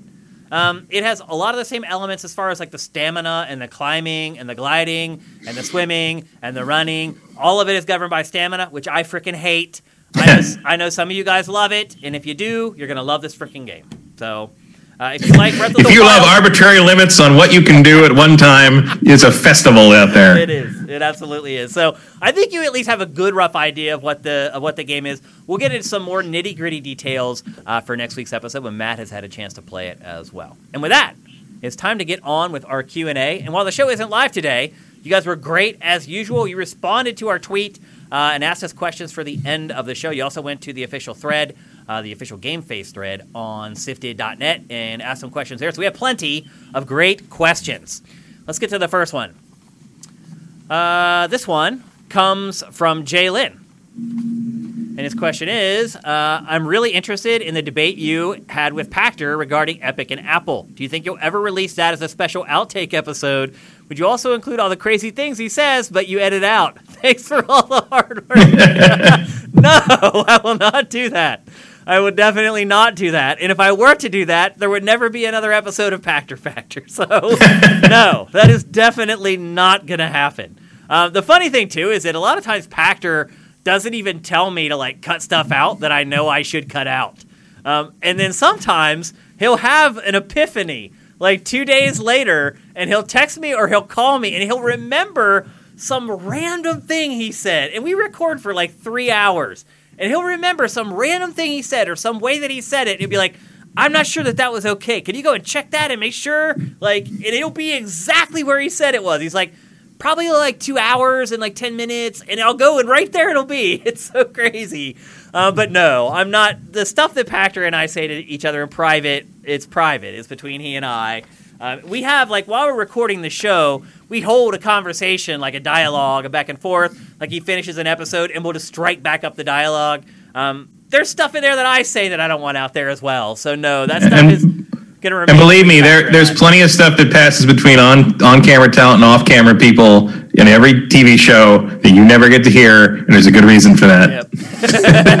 and that happens here too. So just just leave it at that. Uh, Joaquim Dragoon, what do you think of the new Fortnite season? Should more games as a service follow this model? Why is it so successful for Fortnite?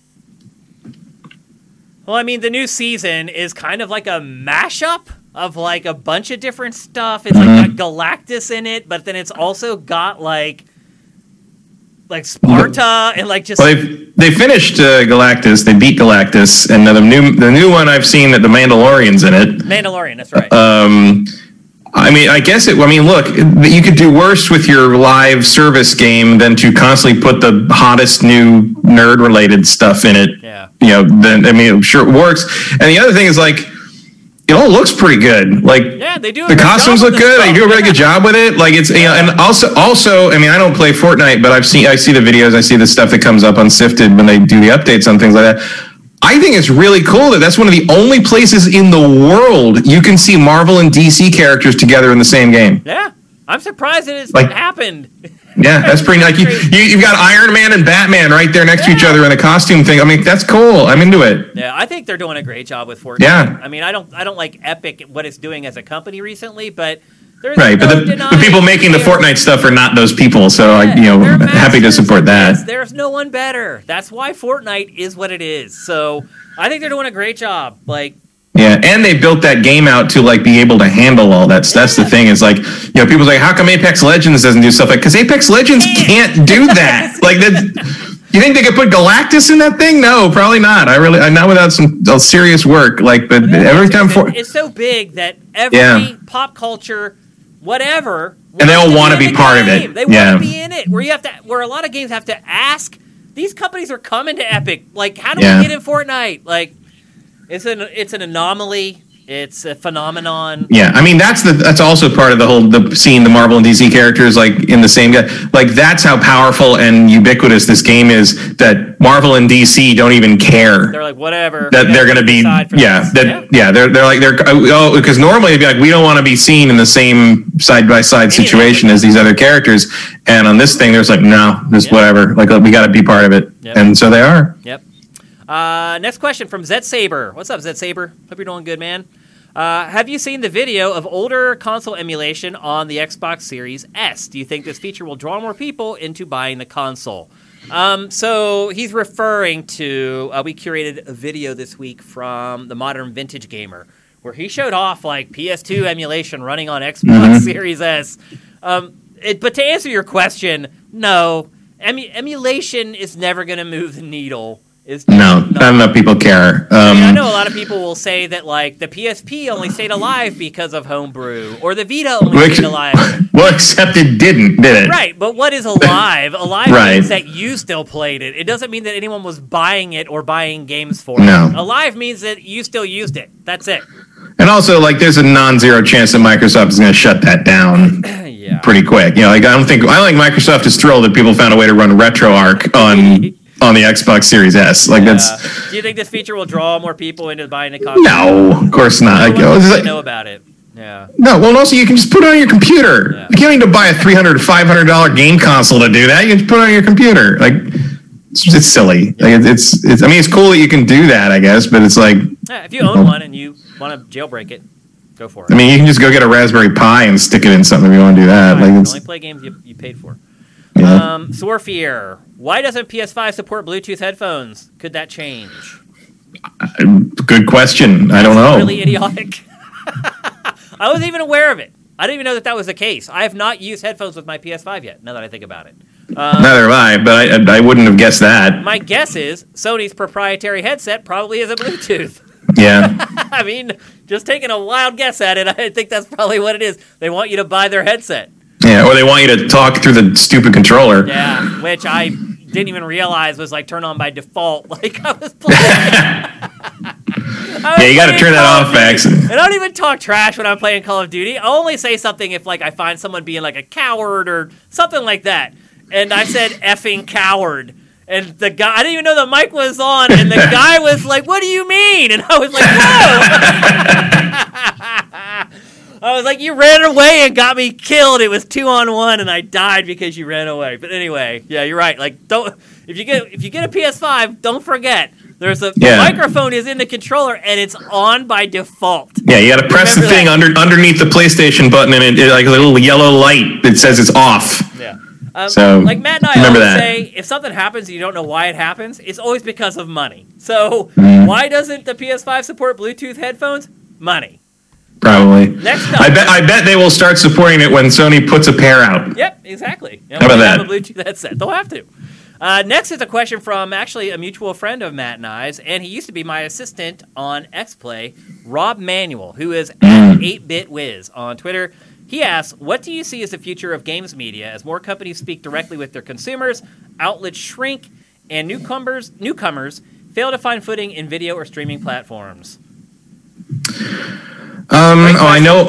I know what the publishers want. They want, and they've talked about this multiple times, and I've been approached a couple times for things like this. They want to have, like, AAA publishers want to have their own sort of in-house, quote unquote, media centers, like their own, like, kind of Media teams. media teams that, that function like a gaming press outlet, but are actually fully controlled by the publisher. So you'd have like a Ubisoft, you know, sort of like tree, the Treehouse. Well, Ubisoft did have that. They had. They did have that. And it didn't They last just too long. Had to clean it out because they Um, were all the people who were sexually harassing. Right. people. That's also that was also part of that problem. Um, so you, you got to screen people a little better. Yeah. Um, but I think every I think the the movement at, at least in their heads right now. I don't know if it'll be it'll be successful.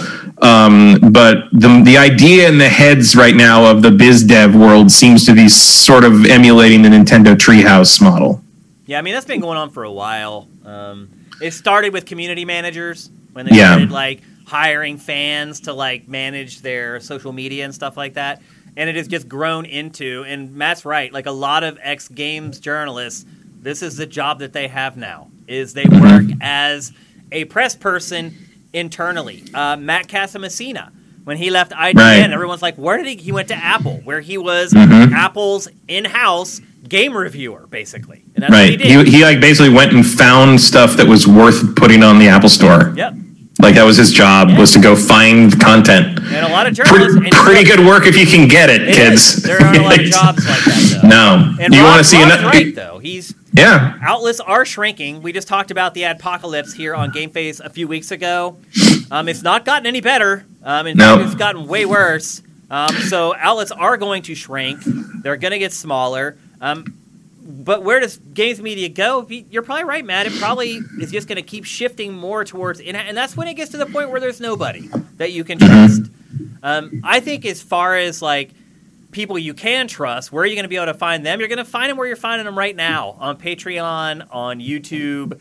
Um, IGN will Yeah. probably be around in, until I die. Yeah, yeah. IGN is pretty bulletproof just because of how big they are and how how many.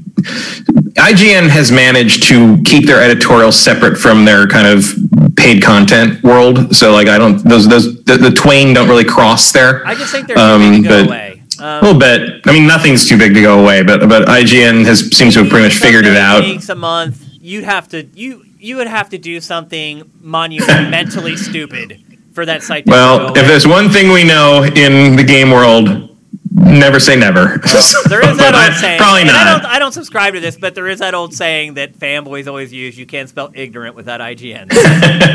Well, they're still here, aren't they? they are exactly, Um, and I think they're going to stay here. Like I think they will be here forever. The other guys, even GameSpot, I am not confident in at all. Yeah, you just and some of that just has nothing to do with their be, performance or behavior. It's entirely the how the ad stuff works and how the corporate mega structures that own them decide to arbitrarily shut down or keep. I mean, they're things. basically owned by a hedge fund now. GameSpot Yeah. is like they don't. Ha- hedge funds don't care about artistry.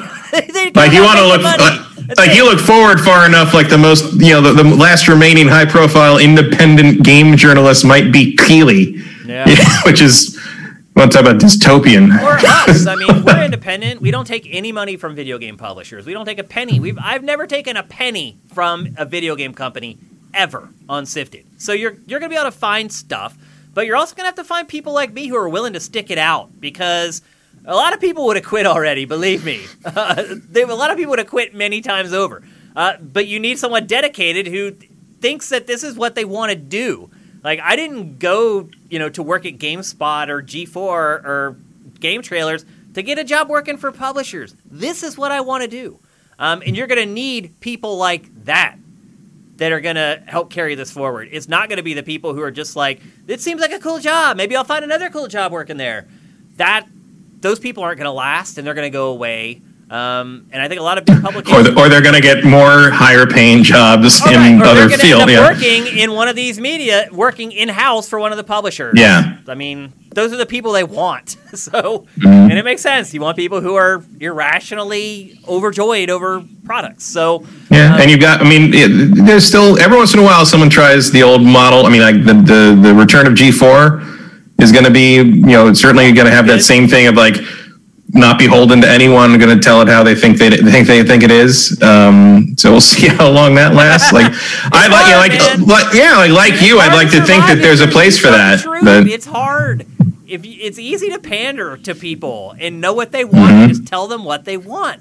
And people are like, it's so funny. Like, I don't even know if people realize that they're being pandered to. One, I don't know if they care too. I think some people are just like, sure, pander to me. That's what I want. well, I, I think you're back to your bubble yeah, thing it is. again. The conversation went full circle. Yep. And I wasn't going to say it, but you did it for me. So, anyway, I think we took too long answering that, but it was a great question. Thanks, Rob. Hope you're doing well, man. Much love.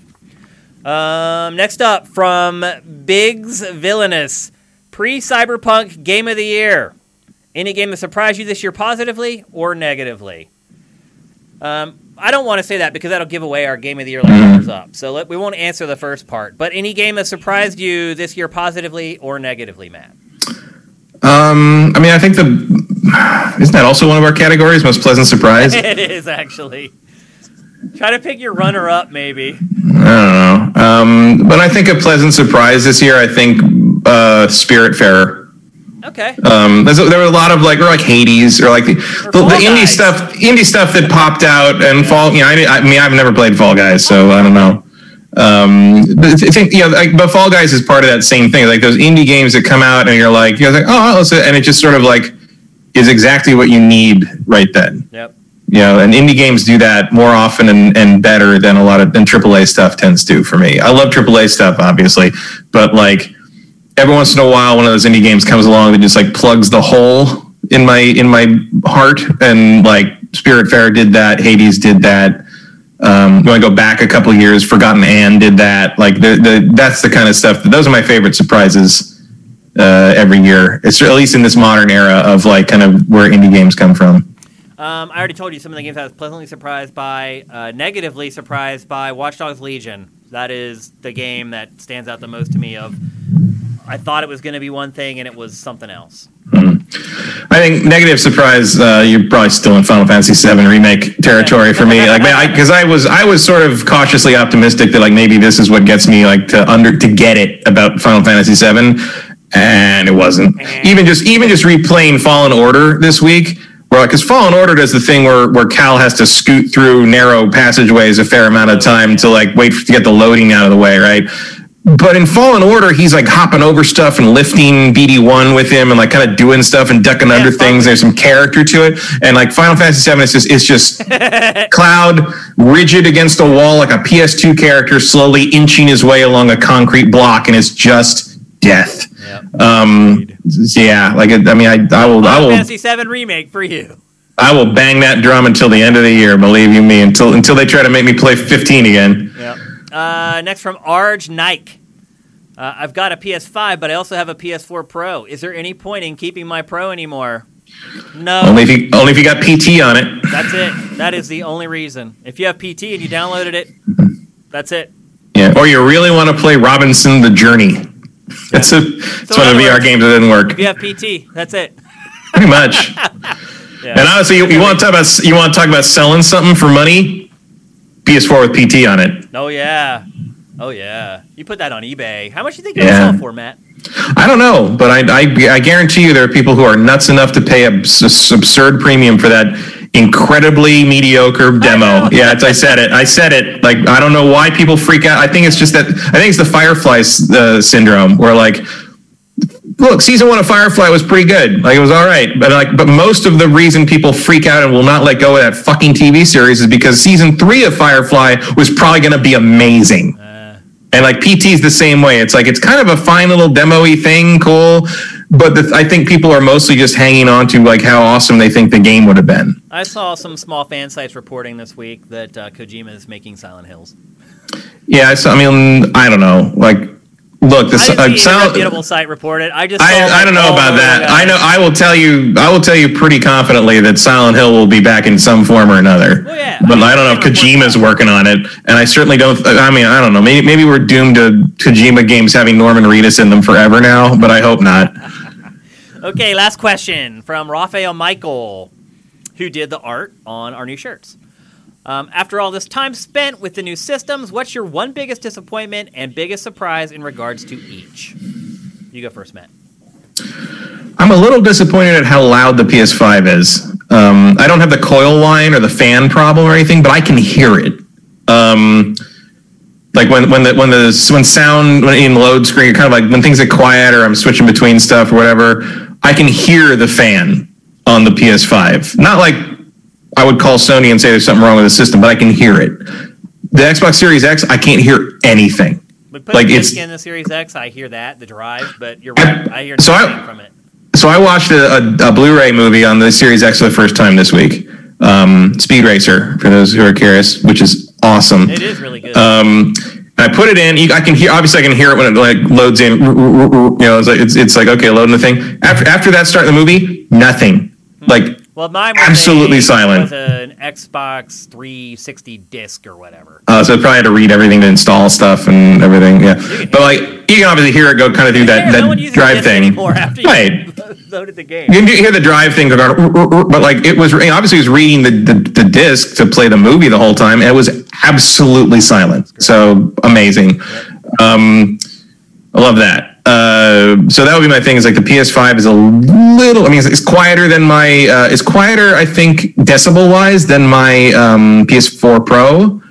But something about the the just the the ampli the weight, the the the quality of the tone of the fan. I can hear it better. It might just be because it's taller. It might just be because it's be. higher It up. could be, and it could be and it's bouncing bouncing off off the wall. And like, yeah, I think that might be it. Because I haven't heard But- my PS5, but I do have mine sitting horizontal. So That could be it. Yeah. So that's that's my one thing on that one. Uh, the the Xbox.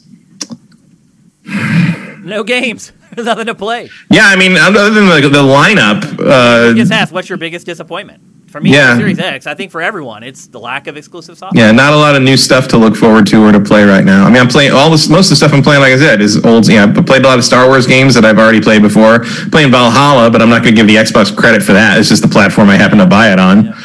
Um, yeah, I guess I guess it is the lineup when it comes down to it. Uh, for me, uh, PlayStation 5, biggest disappointment. I mentioned this a a couple weeks ago, or maybe it was last week. The stand.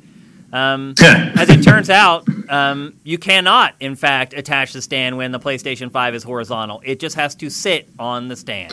That is weird. I thought it would for sure it would like screw it in the back somehow or something. There's That's no weird. to do it. The, you only screw in the stand when the uh, PS5 is vertical. So that is a huge, huge pet peeve for me. I have to move that thing around all the time. Even just setting it on my entertainment center, it's like the stand is so weird. So you put it into the stand, and then it's kind of like crooked. But you can't just move the stand and the console together because it goes uh, uh, uh, uh, uh, and it'll hop off the stand. Like it's horrible. I have no idea why Sony decided to design it that way. It's a horrible idea.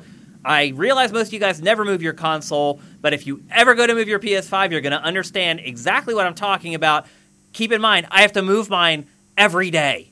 And I think it's horrible design. I don't know why they did it that way. Uh, biggest disappointment with Xbox, no software. Uh, most pleasant surprise for Xbox. Hey. I guess the stock controller would be a pleasant surprise. Yeah, the controller's good. I mean, my most pleasant I thought it was surprise. going to be. Yeah. My most pleasant surprise is still how quiet it is. Yeah. Like I am amazed at how silent that thing is. It's ridiculous. Stock controller is great. Most pleasant surprise for PlayStation 5, how much I've played it compared to my Xbox Series X. It's been on ever since I got it. I mean, See, I that's a funny- started turning it that's a funny of the thing- Problems they have with standby, but So that's the funny thing is like, so I do have mine turned off. I don't use standby at least until I'm sure that that issue's fixed. I didn't turn my PlayStation 5 on for like four days. wow. Uh, I, pl- I was playing because I was playing Valhalla, which is on the Xbox. Um, you know, not yeah, and I'd finished Miles Morales, so I was kind of done, and it was you know I wasn't getting pulled back by Godfall. Sorry, um, Definitely not. But I think I turned it on to do the save transfer for Spider-Man Remastered when that the day that went live, which was like third Thanksgiving, I think. And I didn't touch it until like two days ago, and I it had to update like all, all the games. All the games had updates since the last time I turned it on, um, and I you know I played some stuff on it. But like, uh, hmm, most pleasant surprise. Like I gotta say, the PlayStation Five is kind of exactly what I was expecting it to be, um, and not in a not a bad way. Yeah, it's living up to Um, expectations. Yeah. Um, Hardly ever happens to me anymore with anything. I have to. no. I am a skeptic, um, and so it's very rare. I guess I'm pleasantly surprised by how fast it downloads stuff because I had a lot of problems with the PS4, sort of like getting stuck on slow download speeds. launch than it is now, though, but it is faster than PS4 still. Yeah, it's definitely an improvement, and it also um, it stays fast when you're playing other games, which was not true on the PS4, and still isn't true on the Series X. If you have another, if you have a game open on the Series X, it halves the download speed on my system. Um, so, and I have to quit everything to get this download speed back up to like 120, 150. It doesn't, you know, especially when you're online. If you're playing a multiplayer mode, I can see. No, I'm playing. I mean, I guess Assassin's Creed does have like Ubisoft Connect stuff in it, but is is anything? I te- actually tested it with uh, uh, Kotor, and it actually does the same thing. So, and I know Kotor is not doing anything online. So, um, so yeah. So I think the I think download speeds are nice uh, on this. I was you know, not not a you know make or break thing by any means, but it was, it was nice to notice that like oh like I can do anything I want while I'm waiting for this to download, and it's not going to kill my download speed. I'm still going to get that game downloaded in a reasonable amount of time. So that's a nice surprise. Yep. All right, that's it for GameFace episode 239. Thanks to everybody who took a minute to ask us a question on Twitter or on the site. Um, we think we'll be back live next Wednesday. Jared seemed to think he's going to be able to do it. The show may get moved to like Tuesday or Thursday, but that's why I keep telling you guys follow us on Twitter at Siftd Games. Uh, I got some messages on YouTube today. They're like, hey, what happened to the live stream? If you followed us on Twitter at Siftd Games, you get all those alerts and you know what's going on. I'm sorry if any of you guys just went straight to uh, Twitch today waiting for the show to start. I probably should have jumped in there and said something, but I was trying to prep for the show, blah, blah, blah. But anyway, uh, follow us on Twitter at Siftd Games. You'll know exactly what's going on with everything we're doing.